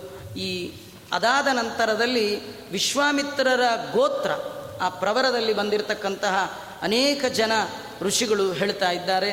ಅಲ್ಲಿಂದ ಮುಂದೆ ನಹುಷ ಚಕ್ರವರ್ತಿ, ಅವನಿಗೆ ಯತಿ, ಯಯಾತಿ, ಸಂಯಾತಿ, ಆಯಾತಿ, ವಿಯತಿ, ಕೃತಿ ಇಂಥ ಆರು ಜನ ಮಕ್ಕಳು. ಯತಿ ಹುಟ್ಟು ದೊಡ್ಡ ಮಗ, ನಹುಷನಿಗೆ ದೊಡ್ಡ ಮಗ ಯತಿ. ಆದರೆ ಹುಟ್ಟಿದ ತಕ್ಷಣ ವೈರಾಗ್ಯ, ಯಾವ ರಾಜ್ಯ ಬೇಡ ಅಂದ. ಆಮೇಲೆ ಈ ನಹುಷ ಇಂದ್ರ ಪದವಿಗೆ ಹೋದ. ಅದೆಲ್ಲ ಗೊತ್ತಿರತಕ್ಕಂಥ ಕತೆ. ಅಲ್ಲಿ ಇಂದ್ರ ಪದವಿಗೆ ಹೋದಾಗ ಕೆಳಗೆ ಬಿದ್ದ. ನಮಗೊಂದು ಆಶ್ಚರ್ಯ. ಇಂದ್ರ ಇಲ್ಲದಿದ್ದಾಗ ಇನ್ನು ವರುಣನೋ ಚಂದ್ರನೋ ಯಾರಾದರೂ ಆ ಸೀಟಲ್ಲಿ ಕೂತ್ಕೊಳ್ಬೋದಿತ್ತಲ್ಲ? ಯಾಕೆ ಭೂಲೋಕದ ರಾಜನ ಅಲ್ಲಿ ಕರ್ಕೊಂಡು ಹೋದರು? ಏನಂದರೆ ದೇವತೆಗಳಲ್ಲಿ ಒಂದು ಸಾಮಾನ್ಯ ನೇಮ. ಅವರು ಇನ್ನೊಬ್ಬರು ಸೀಟಲ್ಲಿ ಕೂತ್ಕೊಳ್ಳಲ್ಲ. ಅದೇನಿದ್ರು ಮನುಷ್ಯರದಷ್ಟೇ. ಯಾರ್ದಾರು ಸೀಟ್ ಖಾಲಿ ಆದರೆ ಸಾಕು. ಅಥವಾ ಕೂತವ್ರನ್ನ ಎಳೆಯೋದು, ಸೀಟ್ ಸಿಕ್ಕರೆ ಕೂತ್ಕೊಂಡ್ಬಿಡೋದು ಅದು ಲೇಡೀಸ್ದಂಥ ಬೋರ್ಡ್ ಹಾಕಿದ್ರು ಅಲ್ಲೇ ಹೋಗಿ ಕೂತ್ಕೊಳ್ಳೋದು. ಅದೆಲ್ಲ ದುರ್ಬುದ್ಧಿ ಮನುಷ್ಯರು ದೇವತೆಗಳು ತಮ್ಮ ಪಕ್ಕದ ಸೀಟ್ ಖಾಲಿ ಆದರೂ ತಾವು ನಿಂತಿದ್ರು ತಮ್ಮದಲ್ಲ ಅಂದರೆ ಕೂಡಲ್ಲ. ಹೀಗಾಗಿ ನಹುಶನ್ ಕರ್ಕೊಂಡು ಹೋಗಿದ್ದಾರೆ. ಆ ನಹುಷ ತಾನು ಶಚಿದೇವಿಯನ್ನು ಬಲಾತ್ಕಾರ ಮಾಡುವ ಸಂದರ್ಭದಲ್ಲಿ ಆ ಮುನಿಗಳ ಶಾಪದಿಂದ ಅವನು ಅಜಗರವಾಗಿ ಬಿದ್ದಿರ್ತಕ್ಕಂಥದ್ದು. ಯಯಾತಿ ತಾನು ಸಿಂಹಾಸನವನ್ನು ಏರಿದ್ದಾನೆ. ನಾಲ್ಕು ದಿಕ್ಕಿನಲ್ಲಿ ತನ್ನ ನಾಲ್ಕು ಜನ ತಮ್ಮಂದಿರನ್ನು ನೇಮಿಸಿರ್ತಕ್ಕಂಥದ್ದು. ಆಗ ಆ ಯಯಾತಿ ಶುಕ್ರಾಚಾರ್ಯರ ಮಗಳು ದೇವಯಾನಿ, ವೃಷಪರ್ವನ ಮಗಳು ಶರ್ಮಿಷ್ಠೆ ಅಂತ ಮದುವೆ ಆಗಿದ್ದಾನೆ. ಹೀಗೆಲ್ಲ ಇರುವಾಗ ಆ ವಂಶದಲ್ಲಿ ಬಂದವನೇ ಯದು ಮಹಾರಾಜ. ಯದು ಮಹ, ಯಜು, ತುರ್ವಸು, ಪುರೂರವ, ಹೀಗೆಲ್ಲ ಪುರು, ಹೀಗೆಲ್ಲ ಅಲ್ಲೆಲ್ಲ ಹುಟ್ಟಿದ್ದಾರೆ. ತುಂಬ ದಿನ ಆದರೂ ಕೂಡ ಈ ಈ ಯಯಾತಿಗೆ ತಾನಿನ್ನೂ ಸುಖವಾಗಿರಬೇಕು ಅಂತ ಬಯಸಿದಾಗ ತನ್ನ ಮಕ್ಕಳನ್ನು ಕೇಳ್ತಾ ಇದ್ದಾನೆ. ನೀವು ನಿಮ್ಮ ಯೌವನವನ್ನು ಕೊಡಿ ಅಂದ. ಆಗ ಯದು ಕೊಡಲ್ಲ ಅಂದ. ದೊಡ್ಡ ಮಗ ಕೊಡಲ್ಲ ಅಂದ. ಉಳಿದ ಮೂರು ಮಕ್ಕಳು ಅಂದರು. ಕಡೆಯವನು ಕೊಟ್ಟ ಅಂತ ಭಾಗವತ ವರ್ಣನೆ ಮಾಡ್ತಾ ಇದೆ. ದಶಮಸ್ಕಂದದ ಆರಂಭದಲ್ಲಿಯೇ ಯದುವಿನ ಮಹಿಮೆಯನ್ನು ವರ್ಣನೆ ಮಾಡ್ತಾರೆ. ಮಹಾಭಾಗವತ ಜ್ಞಾನಿ ತುಂಬ ಜ್ಞಾನಿ. ಅಪ್ಪ ಕೇಳಿದಾಗ ಆಯುಷ್ಯವನ್ನು ಯಾಕೆ ಕೊಡಲಿಲ್ಲ? ಹರಿವಂಶ ಕಥೆ ವರ್ಣನೆ ಮಾಡುತ್ತೆ. ಅವನಂತಾನೆ, ನೀನು ಕಾಮಕ್ಕಾಗಿ ಕೇಳ್ತಾ ಇದ್ದೀಯ, ಭೋಗಕ್ಕಾಗಿ ಕೇಳ್ತಾ ಇದ್ದೀಯ. ತ್ಯಾಗಕ್ಕೆ ಕೇಳಿದರೆ ಕೊಡ್ತಿದ್ದೆ. ನೀನು ಭೋಗಕ್ಕೆ ಕೇಳ್ತೀಯ ಆದ್ದರಿಂದ ಕೊಡೋಲ್ಲ ಅಂತ ಒಂದು ಕಾರಣ. ಇನ್ನೊಂದು ಕಾರಣ ಅವನು ಹೇಳ್ತಾನೆ, ನಾನು ನನ್ನ ಸರ್ವಸ್ವವನ್ನು ಬ್ರಾಹ್ಮಣರಿಗಾಗಿ ಇಟ್ಕೊಂಡಿದ್ದೇನೆ ನಿನಗೆ ಇವತ್ತು ನಾನು ನನ್ನ ಯೌವನವನ್ನು ಕೊಟ್ಟುಬಿಟ್ರೆ ನಾಳೆ ಯಾರಾದರೂ ಬ್ರಾಹ್ಮಣ ನನ್ನ ಬಳಿ ಬಂದು ತೀರ್ಥಯಾತ್ರೆಗೆ ಹೋಗಬೇಕು, ಯೌವನ ಕೊಡು ಅಂತ ಕೇಳಿದ್ರೆ ನನ್ನ ಹತ್ರ ಇಲ್ಲ. ಹಾಗೆ ಮಾಡ್ಕೊಳ್ಬಾರ್ದು. ಯಾವತ್ತು ಬ್ರಾಹ್ಮಣರು ನನ್ನನ್ನು ಏನು ಕೇಳಿದ್ರು ನನ್ನಲ್ಲಿರುವುದನ್ನು ಕೊಡಬೇಕು ಅಂತ ಯೌವನವನ್ನು ಬ್ರಾಹ್ಮಣರಿಗಾಗಿ ಮೀಸಲಿಟ್ಟಿದ್ದೇನೆ ಎಂದ ಮಹಾನುಭಾವ. ಇದನ್ನು ನೋಡಿ ಕೃಷ್ಣ ತನ್ನ ಅವತಾರಕ್ಕೆ ಅವನ ವಂಶವನ್ನೇ ಆಯ್ಕೆ ಮಾಡಿಕೊಂಡಿದ್ದಾನೆ. ತಾನು ಯೌವನವನ್ನು ಕೊಡೋಲ್ಲ ಅಂದಾಗ ಅವರಪ್ಪ ಬೈದ್ನಂತೆ. ನಾನು ಹಡೆದ ಮಗ, ನೀನು ನನ್ನ ಮಾತೇ ಕೇಳಲ್ಲ ಅಂದಮೇಲೆ ನನ್ನ ಸಂಪತ್ತಲ್ಲಿ ನಿನಗೆ ಚಿಕ್ಕ ಕಬಡೆ ಕಾಸು ಸಿಗಲ್ಲ. ನೀನಲ್ಲ ನಿನ್ನ ವಂಶದ ಯಾರೂ ಕೂಡ ಅರಸೊತ್ತಿಗೆಯಲ್ಲಿ ಬರಬಾರ್ದು ಅಂತ ಹಿಡಿ ಶಾಪ ಹಾಕಿದ. ತನಗೆ ಇಷ್ಟು ಸಂಪತ್ತು, ಇಷ್ಟು ರಾಜ್ಯ, ಇಷ್ಟು ಅಧಿಕಾರ ಹೋಗುತ್ತೆ ಎಂದರೂ ಕೂಡ ಧರ್ಮದಲ್ಲೇ ಮನಸ್ಸುಳ್ಳವನಾದ ಯದುವಿನ ವಂಶವನ್ನು ಭಗವಂತ ತನ್ನ ಅವತಾರಕ್ಕಾಗಿ ಆಯ್ಕೆ ಮಾಡಿಕೊಂಡ ಅಂತ ಹೇಳ್ತಾ ಇದ್ದಾರೆ. ಯದುವಿನ ವಂಶದಲ್ಲಿ ಭಗವಂತ ಯಾದವನಾಗಿ ಬಂದಿರತಕ್ಕಂಥ ಅನೇಕ ಕಥೆಗಳನ್ನೆಲ್ಲ ಮತ್ತೆ ಪಾಂಡವರು ಬಂದದ್ದು, ಅಲ್ಲಿ ಕೌರವರು ಬಂದದ್ದು, ಇದನ್ನೆಲ್ಲ ಈ ಭಾಗವತದ ನವಮಸ್ಕಂದದಲ್ಲಿ ಇವರೆಲ್ಲರ ಕಥೆಯನ್ನು ವರ್ಣನೆ ಮಾಡ್ತಾ ಇದೆ. ಯದೋರ್ವಂಶಂ ನರಸೃತ್ವ ಸರ್ವ ಪಾಪೈರ್ವಿಮುಚ್ಯತೆ ಯತ್ರಾವತೀರ್ಣೋ ಭಗವಾನ್ ಪರಮಾತ್ಮನ್ ಪರಾಕೃತಿ. ಯದುವಂಶದಲ್ಲಿ ಭಗವಂತ ತನ್ನ ಇಚ್ಛೆಯಿಂದ ಮನುಷ್ಯರಂತೆ ಅವತಾರ ಮಾಡಿದ್ದಾನ. ದಾಸರು ಹೇಳ್ತಾರೆ, ಜನರೊಳಗಿದ್ದು ಜನಿಸುವ ಜಗದುದರ ತಾನು. ಜನರ ತರಾನೇ ಇರ್ತಾನೆ, ಆದರೆ ಜಗದುದರ ಅವನು ಅಂತ ಭಗವಂತ ಯಾವ ಭಗವಂತನ ಚರಿತ್ರೆಯನ್ನು ಶ್ರವಣ ಮಾಡುವ ಮಾತ್ರದಿಂದಲೇ ಎಲ್ಲ ಪಾಪಗಳಿಂದ ಮುಕ್ತರಾಗ್ತಾರೋ ಅಂತಹ ಭಗವಂತ ಆ ಯದುವಿನ ವಂಶದಲ್ಲಿ ಹುಟ್ಟಿದ್ದಾನೆ ಅಂತ ವರ್ಣನೆ ಮಾಡ್ತಾ ಇದ್ದಾರೆ. ಇಂಥ ಭಗವಂತನ ಕಥೆಯನ್ನೆಲ್ಲ ಸಂಕ್ಷಿಪ್ತವಾಗಿ ವರ್ಣನೆ ಮಾಡ್ತಾ ಆ ಕೃಷ್ಣ ಪರಮಾತ್ಮ ಅವನು ಹುಟ್ಟುವ ಮುನ್ನ ಆರು ಜನ, ಏಳು ಜನ ಮಕ್ಕಳು ಹುಟ್ಟಿದ್ದಾರೆ. ದಶಮಸ್ಕಂದದಲ್ಲಿ ಆರು ಜನರ ಹೆಸರು ಇಲ್ಲ, ಕಥೆನೂ ಇಲ್ಲ. ಇಲ್ಲಿ ಆರು ಜನರದ್ದು ಇದೆ. ಕೀರ್ತಿಮಂತಂ ಸುಷೇಣಂ ಭದ್ರಸೇನಂ ಉದಾರದಿ, ರುಜುಂ ಸಂವರ್ಧನಂ ಭದ್ರಂ ಸಂಕರ್ಷಣಾಹೀಶ್ವರಂ. ಮೊದಲನೇ ಮಗ ಕೃಷ್ಣನ ದೊಡ್ಡ ಅಣ್ಣ ಕೀರ್ತಿಮಾನ್. ಸುಷೇಣ, ಭದ್ರಸೇನ, ರುಜು, ಸಂವರ್ಧನ, ಭದ್ರ, ಆಮೇಲೆ ಬಲರಾಮದೇವ್, ಸಂಕರ್ಷಣ. ಈ ಮೊದಲ ಆರು ಜನ ಮಕ್ಕಳು ಮಹಾಜ್ಞಾನಿಗಳು. ಇವರು ಮರೀಚಿಯ ಮಕ್ಕಳು. ಹರಿವಂಶದಲ್ಲಿ ಇವರ ಕತೆ ವಿಶೇಷವಾಗಿ ಬರ್ತಕ್ಕಂಥದ್ದು. ಈ ಮಗು ಹುಟ್ಟಿದ ತಕ್ಷಣ ತಾಯಂದರು ಮಕ್ಕಳು ಹುಟ್ಟಿದ್ರೆ ಬಾಳ ಮಾಡಿಸೋದು ಅದು ಸಾಮಾನ್ಯ ಸಂಪ್ರದಾಯ. ಮಗು ಹುಟ್ಟಿದ ತಕ್ಷಣ ದೇವಕಿ ಕೀರ್ತಿಮಂತ ಸುಷೇಣ ಭದ್ರಸೇನರಿಗೆ ಸ್ತನ್ಯಪಾನ ಮಾಡಿಸ್ಲಿಕ್ಕೆ ಅಂತ ಹೋದರೆ ಆ ಮಕ್ಕಳು ಕಿರ್ಚ್ಕೊಂಡ್ಬಿಡ್ತಿದ್ವಂತ. ಜೋರಾಗಿ ಕೂಗ್ಬಿಡ್ತಿದ್ವಂತ. ಆ ಸೌಂಡ್ ಕೇಳಿ ಕಂಸನ ಕಡೆಯವ್ರು ಬಂದು ಮಗುನ ಕಿತ್ಕೊಂಡು ಹೋಗ್ಬಿಡೋದು ಎಲ್ಲ ಮಗು ಆರು ಮಕ್ಕಳು ಹೀಗೆ ಸತ್ವಂತ. ಕೃಷ್ಣ ಮನೆಗೆ ಬಂದಾಗ ದೇವಕಿ ಇದನ್ನು ಹೇಳಿ ಹೇಳ್ತಾಳೆ, ಕೃಷ್ಣ ನನಗೊಂದೇ ಆಸೆ. ಆ ಎಲ್ಲ ಮಕ್ಕಳನ್ನು ಮತ್ತೆ ನೋಡಬೇಕು ಅಂತ ಕೃಷ್ಣನಿಗೆ ಎಂಟು ವರ್ಷ ಆದ ಕೇಳ್ತಾಳೆ. ಕೃಷ್ಣ ಅಂದ, ಅಲ್ಲಮ್ಮ, ಈಗ ಕೇಳ್ತಿಲ್ಲಮ್ಮ ಯಾಕೆ ನಿಂಗೇನು ಅರ್ಜೆಂಟ್ ಯಾಕೆ ಬೇಕು ಮಕ್ಕಳು? ಇಲ್ಲ, ನಂದೊಂದು ಡ್ಯೂಟಿ ಇದೆ. ಹುಟ್ಟಿದ ಮಕ್ಳಿಗೆ ಒಂದು ಒಳಲೆ ಹಾಲು ಕೂಡ ಕೊಡಲಿಲ್ಲ. ಆ ಕರ್ತವ್ಯ ಮಾಡಬೇಕು ಮಕ್ಕಳಿಗೆ ಹಾಲು ಕುಡಿಸ್ಬೇಕು. ಅದಕ್ಕೇನು ಕರ್ಕೊಂಡು ಬರ್ತೀನಿ ಇಂದ. ಸತ್ತ ಆರು ಮಕ್ಕಳನ್ನು ಮಕ್ಕಳಂತೆ ಕರ್ಕೊಂಡು ಬಂದ. ಅವೆಲ್ಲ ಹಾಲು ಕುಡಿದು ಬಂತು. ಅಲ್ಲ, ಈ ಕೆಲಸ ಮೊದಲೇ ಮಾಡಿದರೆ ಈ ಪ್ರಾಬ್ಲಮ್ಮೇ ಇರ್ತಿರ್ಲಿಲ್ವ? ಅಂದರೆ ಆ ಮಕ್ಕಳು ಅನ್ನುವಂತೆ ನಾವು ಯಾಕೆ ಕುಡಿಲಿಲ್ಲ ಅಂದರೆ ನಾವು ಕುಡಿದ ಮಿಕ್ಕ ಹಾಲು ಮುಂದುಟ್ಟುವ ಭಗವಂತನಿಗೆ ಎಂಜಲಾಗತ್ತೆ ಬೇಕಾದ್ರೆ ಪ್ರಾಣ ಬಿಡ್ತೀವಿ. ದೇವರಿಗೆ ಮಾತ್ರ ಎಂಜಲು ಮಾಡೋಲ್ಲ ಅಂತ ಹೋದ್ವಂತ. ಅದಕ್ಕೆ ಕೃಷ್ಣ ಪರಮಾತ್ಮ ಎಷ್ಟು ಅನುಗ್ರಹ ಮಾಡ್ದ ಅಂದರೆ, ಸತ್ರು ನಿಮ್ಮನ್ನು ಬಿಡಲ್ಲ ಅಂತ ಮತ್ತೆ ಕರ್ಕೊಂಡು ಬಂದು ತಾನು ಕುಡಿದ ಮಿಕ್ಕ ಅಮ್ಮನ ಹಾಲನ್ನು ಕುಡಿಸಿ ನಾನ್ ಸ್ಟಾಪ್ ಮೋಕ್ಷಕ್ಕೆ ಕರ್ಕೊಂಡು ಹೋದ್ ಇದ್ರಲ್ಲಿ ನಮಗೇನು ಕಥೆ ಅಂದರೆ ನೀವು ದೇವ್ರಿಗೆ ಮುಂಚೆ ಕುಡಿದ್ರಿ, ಕುಡ್ದದ್ದು ದೇವ್ರಿಗಿಟ್ರಿ, ನೀವು ಬದುಕಿದ್ರೂ ಹೋದಾಗ. ಹಾಗಾದ್ರೆ ನಾ ಪ್ರಾಣ ಬೇಕಾದ್ರೂ ಬಿಡ್ತೀನಿ. ದೇವರಿಗೆ ಮಾತ್ರ ಎಂಜಲು ಕೊಡಲ್ಲ ಅಂದರೆ ಜನ್ಮ ಜನ್ಮಾಂತರಕ್ಕೆ ನಿಮ್ಮ ಒಟ್ಟಿಗಿದ್ದು ನಾನು ರಕ್ಷಣೆ ಮಾಡ್ತೀನಿ ಅಂತ ಭಗವಂತ ಇದರಿಂದ ತೋರಿಸ್ತಾ ಇದ್ದಾನೆ. ಏಳನೇ ಮಗನೇ ಬಲರಾಮ ಅಷ್ಟಮಸ್ತು ತಯೋರಾಸಿತ್ ಸ್ವಯಮೇವ ಹರಿಕ್ಕಿಲ ಎಂಟನೇ ಮಗುವಾಗಿ ಕೃಷ್ಣ ಪರಮಾತ್ಮ ವಸುದೇವ ದೇವಕಿಯರ ಗರ್ಭ ಸಂಜಾತನಾಗಿ ಎಂಟನೇ ಮಗು ಬಂದಿದ್ದಾನೆ. ಎಂಟ ಆದಮೇಲೆ ಬಂದದ್ದೇ ಸುಭದ್ರಾಜ ಮಹಾಭಾಗ. ಸುಭದ್ರಾದೇವಿ ಬಂದಿದ್ದಾಳೆ. ಯದಾ ಯದಾ ಹಿ ಧರ್ಮಸ್ಯ ಕ್ಷಯೋ ವೃದ್ಧಿಶ್ಚ ಪಾಪ್ಮನಃ. ತದಾದು ಭಗವಾನ್ ಈಶಾತ್ಮಾನಂ ಸೃಜತೆ ಹರಿ ಈ ಭಗವಂತ ಎಂಥವ? ಅಂತ ಅವನ ಕಥೆಯನ್ನೆಲ್ಲ ಸಂಗ್ರಹವಾಗಿ ಹೇಳಿ, ಯಸ್ಮಿನ್ ಸತ್ಕರಣ ಪೀಯೂಷೆ ಯಸ್ತೀರ್ಥ ಕಲೇವರ ಸಕೃತು ಶ್ರೋತಾಂಜಲಿ ಕರ್ಮ ವಾಸನ ಯಾವ ಭಗವಂತನ ಲೀಲಾಮೃತವನ್ನು ಪಾನ ಮಾಡುವುದರಿಂದ ಇಡೀ ಜನ್ಮದಲ್ಲಿ ಮಾಡಿದ ಎಲ್ಲ ಪಾಪಗಳು, ದುಷ್ಕರ್ಮಗಳು, ಎಲ್ಲ ಪ್ರಾರಬ್ಧ ಕರ್ಮಗಳು ಹೋಗುತ್ತೋ ಅಂತ ಅತ್ಯದ್ಭುತವಾದ ದೇವತೆಗಳಿಗೂ ಕೂಡ ವಿಚಿತ್ರ ಅನಿಸುವಂಥ ಅದ್ಭುತವಾದ ಕರ್ಮವನ್ನು ಈ ಭಗವಂತ ಮಾಡಿದ್ದಾನೆ ಅಂತ ವರ್ಣನೆ ಮಾಡ್ತಾ ಕಡೆಯದಾಗಿ ಒಂದು ಮೂರು ಶ್ಲೋಕಗಳಲ್ಲಿ ಕೃಷ್ಣನ ಮಹಿಮೆಯನ್ನು ಹೇಳ್ತಾರೆ. ಈ ಕೃಷ್ಣ ಹೇಗಿದ್ದ? ಆ ಜನಗಳ ಮಧ್ಯೆ ಅವನು ಹೇಗೆ ಕಾಣುತ್ತಿದ್ದ. ಯಸ್ಯಾನ ನಮ್ಮ ಕರಕುಂಡಲ ಚಾರು ಕರ್ಣ ಬ್ರಾಜತ್ಕಪೋಲ ಸುಭಗಂ, ಸುವಿಲಾಸಹಾಸಂ. ನಿತ್ಯೋತ್ಸವಂ ನ ತಪುಃ ದೃಶಿಭಿ ಪ್ರಬನ್ ಪಿಬಂತ್ಯೋ ನಾರ್ಯ ನಾರ್ಯೋ ನರಾಚ ಮುದಿತಾ ಕುಪಿತಾ ನಿಮೇಶ್ಚ. ಕೃಷ್ಣನ್ ನೋಡ್ತಾ ಇದ್ರೆ ಎರಡು ಕಣ್ಣು ಸಾಲದಂತೆ ಆಗಿನ ಕಾಲದ ಜನಕ್ಕೆ. ಆ ಕೃಷ್ಣನ ಮುಖಾರವಿಂದ ಹೊಳೆಯುವ ಮಕರ ಕುಂಡಲಗಳು, ಅದರಿಂದ ಭೂಷಿತವಾಗಿರ್ತಕ್ಕಂಥ ಅತ್ಯದ್ಭುತವಾದ ಸುಂದರವಾದ ಕಿವಿ, ಒಳ್ಳೆ ಶೋಭಿಸುವಂತಹ ಕೆನ್ನೆ, ಎಷ್ಟು ನೋಡಿದ್ರೂ ನೋಡುವವರ ಮನಸ್ಸನ್ನೇ ಅಪಹಾರ ಮಾಡುವಂತಹ ಮುಖ, ಆ ಮುಖದ ಒಳಗೆ ಮಾಸದ ನಗು ಯಾವಾಗಲೂ ನಗು ಆ ಭಗವಂತನ ಮುಖದಲ್ಲಿ.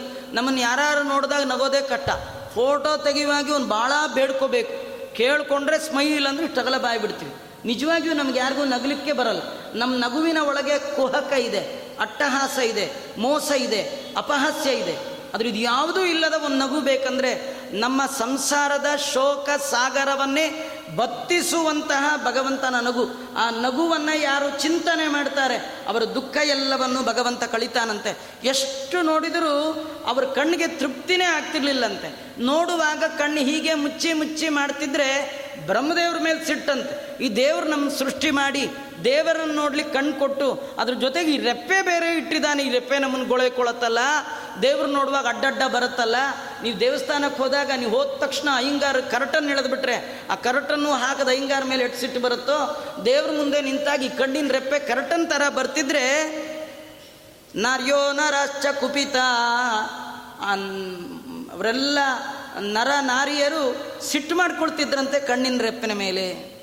ಜಾತೋಗತ ಪಿತೃಗ್ರಹ ಪ್ರಜಮೇದಿ ತೋತ್ರ ಹತ್ವಾರಿಪೂನ್ ಸುತಶತಾನಿ ಕೃತೋರುದಾರ ಉತ್ಪತ್ಯತೇಷು ಪುರುಷ ಕೃತುಭಿಸ್ಸಮೀಜ ಆತ್ಮಾನಮಾತ್ಮ ನಿಗಮಂ ಪ್ರಥಯಂಜನೇಶು.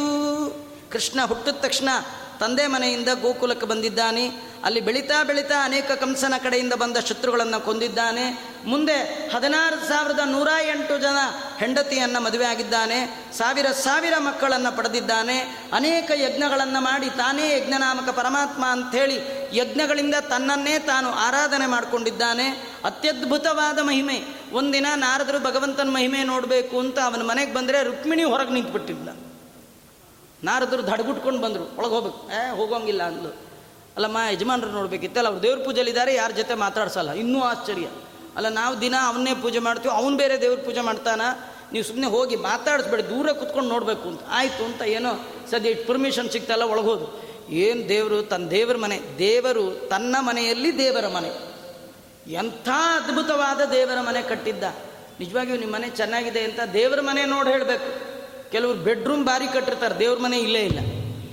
ಇವನು ಮಾಸ್ಟರ್ ಅಂತೆ ಮಾಸ್ಟರ್ ಬೆಡ್ರೂಮ್ ದೇವರಿಗೆ ತ್ರೀ ಬೈ ತ್ರೀ ಅದಕ್ಕೆ ನಮಗೆ ತ್ರೀ ಬೈ ಸಿಕ್ಸ್ ಅಂತ ದೇವ್ರು. ನಮ್ಗೆ ಅದೂ ಇಲ್ಲ ಬ್ರಾಹ್ಮಣರಿಗೆ. ಕೆಲವರು ದೇವರಿಗೆ ಏನು ಮನೆ ಕಟ್ಟಿರ್ತಾರೆ ಒಬ್ಬರು ಹೋದರೆ ಇಬ್ಬರು ಈಚೆಗೆ ಬಂದ್ಬಿಡ್ಬೇಕು. ಇಬ್ಬರು ಯಾರಂದ್ರೆ ಹೋದವರೊಬ್ಬರು ದೇವರೊಬ್ಬರು ಈಚೆ ಇಬ್ಬರು ಈಚೆಗೆ ಬಂದ್ಬಿಡ್ಬೇಕು. ಹಾಗೆಲ್ಲ ಕಟ್ಟಿರ್ತಾರೆ. ದೇವ್ರದ್ದು ಅದ್ಭುತವಾದ ದೇವರ ಮನೆ, ಕೃಷ್ಣನ ಮನೆಯಲ್ಲಿ. ಅದ್ರೊಳಗೆ ಏನು ದೊಡ್ಡ ಬಂಗಾರದ ಮಂಟಪ? ನೂರೈವತ್ತು ದೀಪಗಳು, ಏನೋ ಒಂದು ವೈಭವ. ಒಳ್ಳೆ ಪೀತಾಂಬರ ಉಟ್ಕೊಂಡು ಬಿಟ್ಟಿದ್ದಾನೆ ದೇವ್ರ ಪೂಜೆಗೆ ನಮ್ಮಂಗೆ ಕೊಳಕ್ ಮಡಪಂಚೆ ಇಲ್ಲ. ನಾವು ಮದುವೆ ಮನೆ, ಯಾರ್ದೋ ಮದುವೆ ಮನೆ ಅಂದರೆ ಏನು ಒಳ್ಳೊಳ್ಳೆದೆಲ್ಲ ಉಟ್ಕೊಂಡು ಆಡ್ತೀವಿ ದೇವ್ರ ಮನೆ ಅಂದರೆ ಹಾಗೇ ಇರಬೇಕು. ನೀವು ಒಳ್ಳೆ ಮಡಿ ಉಟ್ಕೊಂಡ್ಬಿಟ್ರೆ ಅದು ಮಡಿ ಅಂತ ಅನ್ಕೊಳ್ಳೋದೇ ಇಲ್ಲ. ಕೆಲವ್ರು ಬಂದು ಮುಟ್ಟೇ ಬಿಡ್ತಾರೆ.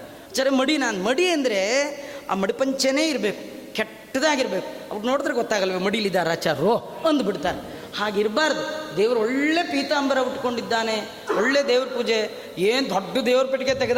ನಾರದ್ರಿಗೆ ಆಶ್ಚರ್ಯ. ಇನ್ಯಾವ್ಯಾವ ಸಾಲಿಗ್ರಾಮ ಇಟ್ಕೊಂಡ್ಬಿಟ್ಟಿದ್ದಾನೋ? ನಮ್ಮಲ್ಲಿ ಎಷ್ಟು ಸಾಲಿಗ್ರಾಮ ಇದ್ದರೂ ಇನ್ನೊಬ್ಬರು ಸಾಲಿಗ್ರಾಮದ ಮೇಲೆ ಕಣ್ಣಿರುತ್ತಲ್ಲ? ನಾರದ್ರಿಗೆ ಹಾಗೆ. ಇನ್ನೇನೇನು ಇಟ್ಕೊಂಡ್ಬಿಟ್ಟಿದ್ದಾನೋ ನೋಡ್ಬಿಡೋಣ ಅಂತ ಹೇಳಿ ಕಣ್ಣಲ್ಲಿ ಕಣ್ಣಿಟ್ಟು ನೋಡ್ತಾ ಇದ್ದು ದೊಡ್ಡದೊಂದು ಪೆಟ್ಟಿಗೆ ತೆಗೆದ. ಅದು ಕೃಷ್ಣಾಂಜನದ ಪೆಟ್ಟಿಗೆ, ಅದರೊಳಗೆ ಇನ್ನೊಂದು ಪೆಟ್ಟಿಗೆ, ಆ ಪೆಟ್ಟಿಗೆ ತೆಗೆದ, ಅದರೊಳಗೆ ಇನ್ನೊಂದು ಪೆಟ್ಟಿಗೆ. ಈ ಪೆಟ್ಟಿಗೆಯಿಂದ ಪೆಟ್ಟಿಗೆ ಬರ್ತಾ ಇದೆಯೇನೋ ದೇವ್ರು ಬರ್ತಾ ಇದೆ ಒಂದಕ್ಕಿಂತ ಒಂದು ಕುತೂಹಲ ಪೆಟ್ಟಿಗೆ ಒಳಗೆ. ಕಡೆಗೆ ಒಂದು ಪುಟ್ಟದೊಂದು ಡಬ್ಬಿ ತೆಗೆದ. ಡಬ್ಬಿ ಕಣ್ಣು ಹೊತ್ಕೊಂಡ ಹಿಂಗಂದ, ಏನೇನೋ ಮಾಡ್ದ. ಇನ್ನೇನಿದೆಯೋ ನೋಡ್ತಾ ನೀನು ನೋಡಿದ್ರೆ ಇಷ್ಟು ಮಣ್ಣಿತ್ತಂತ ನಾರದರಿಗೆ ತಡ್ಕೊಳ್ಳೋಕ್ಕೆ ಆಗಿಲ್ಲ. ಇದು ಯಾವ ದೇವರು ಅಂದ ಅದಕ್ಕೆ ಅವ್ರು ಹೇಳ್ತಾ ಇದ್ದಾನೆ, ಇದು ಅಂಬರೀಷ ಪ್ರಹ್ಲಾದ ಇವರ ಪಾದದ ಧೂಳು ಅನ್ನಂತೆ ಭಗವಂತ. ತನ್ಮಂತ್ರಂ ಬ್ರಾಹ್ಮಣಾದೀನ ಬ್ರಾಹ್ಮಣೋ ಮಮ ದೇವತ. ನನ್ನ ದೇವತೆಗಳು ಅಂದರೆ ಬ್ರಾಹ್ಮಣರು. ನನ್ನ ಭಕ್ತರೇ, ನನ್ನ ದೇವತೆಗಳು, ಅವರ ಪಾದದ ಧೂಳಿದು ಅಂತ ಭಗವಂತ ತಾನು ಅದ್ಭುತವಾದ ಮಹಿಮೆಯನ್ನು ನಾನು ಹೇಗೆ ಭಕ್ತರನ್ನು ಆರಾಧನೆ ಮಾಡ್ತೀನಿ ಅಂತ ಭಗವಂತ ತೋರಿಸಿದ್ದಾನೆ. ಪೃಥ್ವ್ಯಾ ಸವೈ ಗುರುಬರಂ ಕ್ಷಪಯನ್ ಕುರುಣಾಂ ಅಂತಃಸಮುತ್ತ ಕಲಿಲಾ ಯದಿ ಭೂಪಬಂಧಂ ದುಟ್ಯಾ ವಿದೂಯ ವಿಜಯೇ ಜಯಮಿದ್ವಿಗುಷ್ಯ ಪ್ರೋಚ್ಯೋದ್ದವಾಯ ಚ ಪರಂ ಸಮಗಾತ್ ಸ್ವಧಾಮ. ಭೂಮಿಯಲ್ಲಿದ್ದ ಅಪಾರ ಭೂಭಾರವನ್ನು ಹರಣ ಮಾಡಿದ್ದಾನೆ ಭಗವಂತ. ಭಗವಂತ ಭೂಮಿಗೆ ಬರೋದೇ ಭೂಭಾರ ಹರಣಾಯ ಚ. ಜಾತಕ್ಕಂಸವದಾರ್ಥಾಯ ಭೂಭಾರೋತ್ತಾರಣಾಯ ಚ. ಆ ಭೂಭಾರ ಹರಣ ಹೇಗೆ ಮಾಡ್ದ? ಇಡೀ ಸಮಸ್ತ ಪ್ರಪಂಚವನ್ನು ಎರಡು ಭಾಗ ಮಾಡಿಬಿಟ್ಟ. ಒಂದು ಕೌರವರು ಅಂತ ಮಾಡ್ದ, ಇನ್ನೊಂದು ಪಾಂಡವರು ಅಂತ ಮಾಡ್ದ. ಮಾಡಿ ಅವರಲ್ಲೇ ಒಂದು ಕಲಹವನ್ನು ಮಾಡಿ, ಸಜ್ಜನರಿಗೆ ಉದ್ಧಾರವನ್ನು ಮಾಡಿ ಕಲಿಯ ಮೊದಲಾದ ದುರ್ಯೋಧನಾದಿಗಳನ್ನೆಲ್ಲ ಸಂಹಾರ ಮಾಡಿದ್ದಾನೆ. ಎಲ್ಲ ಕಡೆ ನೋಡಿದ ತಮ್ಮನೇ ಫ್ಯಾಮಿಲಿದೆ ಭಾರ ಜಾಸ್ತಿ ಆಗ್ಬಿಟ್ಟಿತ್ತು. ಕಡೆಗೆ ತನ್ನೊಳಗೆ ಅಂತಃಕಲ, ಯಾದವಿ ಕಲಹವನ್ನು ಮಾಡಿ ತಾನು ಪರಂಧಾಮಕ್ಕೆ ಹೋಗುವ ಸಂದರ್ಭದಲ್ಲಿ ಉದ್ದವನನ್ನು ಕರೆದು ಅವನಿಗೆ ಪರತತ್ವವನ್ನು ಉಪದೇಶ ಮಾಡಿ ಬ್ರಹ್ಮಾದಿ ದೇವತೆಗಳು ಸ್ತೋತ್ರ ಮಾಡ್ತಾ ಇರುವಾಗ ಬರುವಾಗ ಹೇಗೆ ಬಂದ? ತಮದ್ಭುತಂ ಬಾಲಕಮಂಬುಜೆ ಕ್ಷಣಂ ಚತುರ್ಭುಜಂ ಶಂಕ ಗದಾತ್ಯುದಾಯುಧಂ श्रीवत्सलक्ष्म्यं गलशोभि पीताम्बरं पितम्बरं मारः वैढूर्य किरीटकुण्डलत्विषा परिष्वक्तसहस्रकुन्तलम् उद्दामकं जङ्गदकङ्कणादिभिः विरोचमानं वसुदेवायिक्षता। रोहिण्या अर्धरात्रे तु यदा कालष्टमिर्भवेत् जयन्ती नाम सा प्रोक्ता ಸರ್ವಪಾಪ ಪ್ರಣಾಶನಂ ಶ್ರಾವಣ ಮಾಸ ಕೃಷ್ಣ ಪಕ್ಷ ರೋಹಿಣಿ ನಕ್ಷತ್ರ, ಮಧ್ಯರಾತ್ರಿ, ಕೃಷ್ಣನ ಉದಯ ಆಗಿದೆ. ಹುಟ್ಟಿದ ಕೃಷ್ಣ ಹೇಗಿದ್ದ? ಯಾರಿಗೆ ಗೊತ್ತ್ರಿ? ಯಾರು ನೋಡಿದ್ರು ಅವ್ರು ಹೇಳಬೇಕು. ಮೊದಲ ವ್ಯಕ್ತಿ ನೋಡಿದ್ದು ಯಾರು ಗೊತ್ತಾ? ವಸುದೇವ. ಅವನು ಹೇಳ್ತಾನೆ, ಹೇಗಿದ್ದಾನ ಕೃಷ್ಣ? ತಮದ್ಭುತಂ ಬಾಲಕಮಂಬುಜೆ ಕ್ಷಣಂ ಶಂಕುಚಕ್ರ ಗದಾ ಪದ್ಮಧಾರಿಯಾಗಿ ಬಂದಿದ್ದಾನೆ. ಒಳ್ಳೆ ಕಿರೀಟವನ್ನು, ಮಕರ ಕುಂಡಲವನ್ನು ಧಾರಣೆ ಮಾಡಿದ್ದಾನೆ. ವನಮೂಲ ಮಾಲವನ್ನು ಹಾಕ್ಕೊಂಡಿದ್ದಾನೆ. ಕಂಕಣವನ್ನು ಹಾಕ್ಕೊಂಡಿದ್ದಾನೆ. ಹತ್ತು ಬೆರಳಿಗೆ ರಾಜಮಾನ ಮುದ್ರಿಕೆಯನ್ನು ಹಾಕ್ಕೊಂಡಿದ್ದಾನಂತೆ. ಶ್ರೀವತ್ಸ ಕೌಸ್ತುಭವನ್ನು ಧಾರಣೆ ಮಾಡಿದ್ದಾನಂತೆ. ಇಂಥ ಅತ್ಯದ್ಭುತವಾದ ರೂಪ. ಇದು ಬರುವಾಗ ಹೇಗೆ ಬಂದೋ ಹಾಗೆ ಬ್ರಹ್ಮಾದಿಗಳ ದೇವತೆಗಳು ಸ್ತೋತ್ರ ಮಾಡ್ತಾ ಇರುವಾಗ ಅದೇ ರೂಪದಿಂದ ಭಗವಂತ ಪರಂಧಾಮಕ್ಕೆ ಹೋದ ಅಂತ ಇದು ಸಂಕ್ಷೇಪವಾಗಿ ನವಮಸ್ಕಂದದಲ್ಲಿ ಹೇಳಿದರೆ ಆ ಮುಂದೆ ಕೇಳ್ತಿದ್ದ ಪರೀಕ್ಷಿತ ಅವನಂದ ಏನಾಚಾರ ಹೇಳೋ ಕಥೆನೇ ಶಿಂಕ್ ಮಾಡಿ ಯಾವ್ಯಾವುದೋ ಜಾಸ್ತಿ ಹೇಳಿದ್ರಲ್ಲ. ನಾನು ಆರಂಭದಲ್ಲಿ ಕೇಳಿದ್ದೆ ಕೃಷ್ಣನ ಕತೆ ಹೇಳಿ ಅಂತ. ನೀವು ಎಲ್ಲರ ಜೊತೆಗೆ ಅವನದು ಸೇರಿಸ್ಬಿಟ್ರೆ, ಹಾಂ, ಅವನದೊಂದೇ ಸಪ್ರೇಟಾಗಿ ಹೇಳಿ ನಮಗೆ. ನೀವು ಸೂರ್ಯವಂಶ, ಚಂದ್ರವಂಶದ ಕತೆ ಎಲ್ಲ ಚೆನ್ನಾಗಿ ಹೇಳಿದ್ರಿ. ಈ ಚಂದ್ರವಂಶದಲ್ಲಿ, ಯದುವಿನ ವಂಶದಲ್ಲಿ, ಚಂದ್ರವಂಶದಲ್ಲಿ ಎಲ್ಲ ರಾಜರು ಬಂದರು. ಆ ರಾಜರ ಪರಂಪರೆಯಲ್ಲಿ ಯದು ಬರಲಿಲ್ಲ. ಯಾಕೆಂದರೆ ಅರಸೊತ್ತಿಗೆ ಅವನಿಗೆ ಸಿಗಲಿಲ್ಲ ಅವರಪ್ಪ ಶಾಪ ಕೊಟ್ಟ. ಅವನದೊಂದು ಸಪ್ರೇಟ್ ಆಯಿತು. ಹಾಗಾದ್ರೆ ಅವನ ವಂಶದಲ್ಲೇ ಭಗವಂತ ಬಂದ. ನಂಗೆ ಅದೇ ಕತೆ ಮುಖ್ಯ. ಹೇಳಿ ಅಂದರೆ, ಶುಕಾಚಾರ ಅಂದ್ರಂತೆ ನಿನ್ನ ಬುದ್ಧಿ ನೆಟ್ಟಿಗಿದೆ ಎಂದರು. ಅಂದರೆ ಸಾಕಾಚಾರ ಇಷ್ಟು ಹೇಳಿದ್ರೆ ಬಿಟ್ಬಿಡಿ ಸಾಕು, ಎಂಟೂವರೆ ಆಯಿತು. ಹಿಂಗೆ ಅಂದಿಲ್ಲಲ್ಲ. ಇನ್ನೂ ಕೇಳಬೇಕು ಅಂತಿದೆಯಲ್ಲ. ಹಾಗಾದ್ರೆ ನಿನ್ನ ಬುದ್ಧಿ ನೆಟ್ಟಿಗಿದೆ. ಯಾರಿಗೆ ದೇವರ ಕಥೆ ಕೇಳಿ ಸಾಕು ಅನ್ನುವ ಬುದ್ಧಿ ಬರುತ್ತೆ, ಬುದ್ಧಿ ನೆಟ್ಟಿಗಿಲ್ಲ ಇನ್ನು ಬೇಕು ಅನ್ನೋ ಬುದ್ಧಿ ಇದೆ ಅವ್ರದ್ದು ಬುದ್ಧಿ ಸರಿಗಿದೆ. ಯಾಕೆಂದರೆ ವಾಸುದೇವ ಕಥಾಯಾಂತೆ ಯಜ್ಜಾತ ವೈಷ್ಣವಿ, ನಿನಗೆ ಭಗವಂತನ ಕಥೆಯಲ್ಲಿ ಇಷ್ಟು ಆಸಕ್ತಿ ಇದೆಯಲ್ಲೋ ರಾಜ? ನಿನ್ನಂತ ಒಬ್ಬ ಸಿಕ್ಕರೆ ಸಾಕು, ಹೇಳ್ತೀನಿ ಕೇಳು ಅಂತ ಹಿಂದೆ ಹೇಳಿದ ಕಥೆಗಳಿಗಿಂತಲೂ ಜಾಸ್ತಿ ಈ ಕತೆ ಹತ್ತನೇ ಸ್ಕಂದದಲ್ಲಿ ನೂರ ಮೂರು ಅಧ್ಯಾಯ, ನಾಲ್ಕು ಸಾವಿರದ ಮುನ್ನೂರಕ್ಕೂ ಮಿಕ್ಕ ಶ್ಲೋಕಗಳಿಂದ ಒಬ್ಬ ಕೃಷ್ಣನ ಕಥೆಯನ್ನು ಶುಕಾಚಾರ್ಯರು ಪರೀಕ್ಷಿತನಿಗೆ ಉತ್ಕಂಠದಲ್ಲಿ ಗಾಯನ ಮಾಡಿದ್ದಾರೆ. ಬೇರೆ ಈ ಇದೆಲ್ಲ ಇಪ್ಪತ್ತೊಂದು, ಇದ್ರ ಹಿಂದಿಂದ ಒಂದು ತುಂಬ ದೊಡ್ಡದು ಅಂದರೆ ಮೂವತ್ತೆರಡು ಮೂವತ್ತ್ಮೂರು ಅಧ್ಯಾಯ ಬರುತ್ತೆ. ಆದರೆ ಕೃಷ್ಣನ ಕಥೆ ಬಂದಾಗ ನೂರ ಮೂರು ಅಧ್ಯಾಯ. ಅದರೊಳಗೆ ಉತ್ತರಾರ್ಧ, ಪೂರ್ವಾರ್ಧ ಅಂತ. ಅತ್ಯದ್ಭುತವಾದ ಕೃಷ್ಣ. ಪ್ರತಿ ಒಂದೊಂದು ಅಕ್ಷರ ಕೃಷ್ಣನ ಪ್ರತಿಮೆ ಅಂತದ್ರೊಳಗೆ. ಸಮಗ್ರ ಭಾಗವತ ಹದಿನೆಂಟು ಸಾವಿರ ಶ್ಲೋಕ ಅಲ್ಲಿ ಬರುವ ಒಂದೊಂದು ವರ್ಣ ಕೃಷ್ಣನ ಪ್ರತಿಮೆ. ಸರ್ವೇ ವರ್ಣಾ ವಾಂಗ್ಮಯ ಮೂರ್ತಯ. ಒಂದೊಂದು ಲೆಟರ್, ಒಂದೊಂದು ವರ್ಣಗಳು ಕೃಷ್ಣನ ಪ್ರತಿಮೆ ಅಂತ. ನಿಮ್ಮನೇಲಿ ದೇವ್ರ ಮಂಗಳಾರತಿ ಮಾಡಿ ಸಾಲಿಗ್ರಾಮಕ್ಕೆ ಮಂಗಳಾರತಿ ಮಾಡಿದ್ರೆ ಐದು ಸಾವಿರದ ಮುನ್ನೂರ ಮೂವತ್ತೈದು ಭಗವಂತನ ರೂಪ ಒಂದು ಸಾಲಿಗ್ರಾಮದಲ್ಲಿ. ಆದರೆ ಒಂದು ಭಾಗವತಕ್ಕೆ ಮಂಗಳಾರತಿ ಮಾಡಿದ್ರೆ ಒಂದೊಂದು ಅಕ್ಷರ, ಒಂದೊಂದು ಸಾಲಿಗ್ರಾಮ.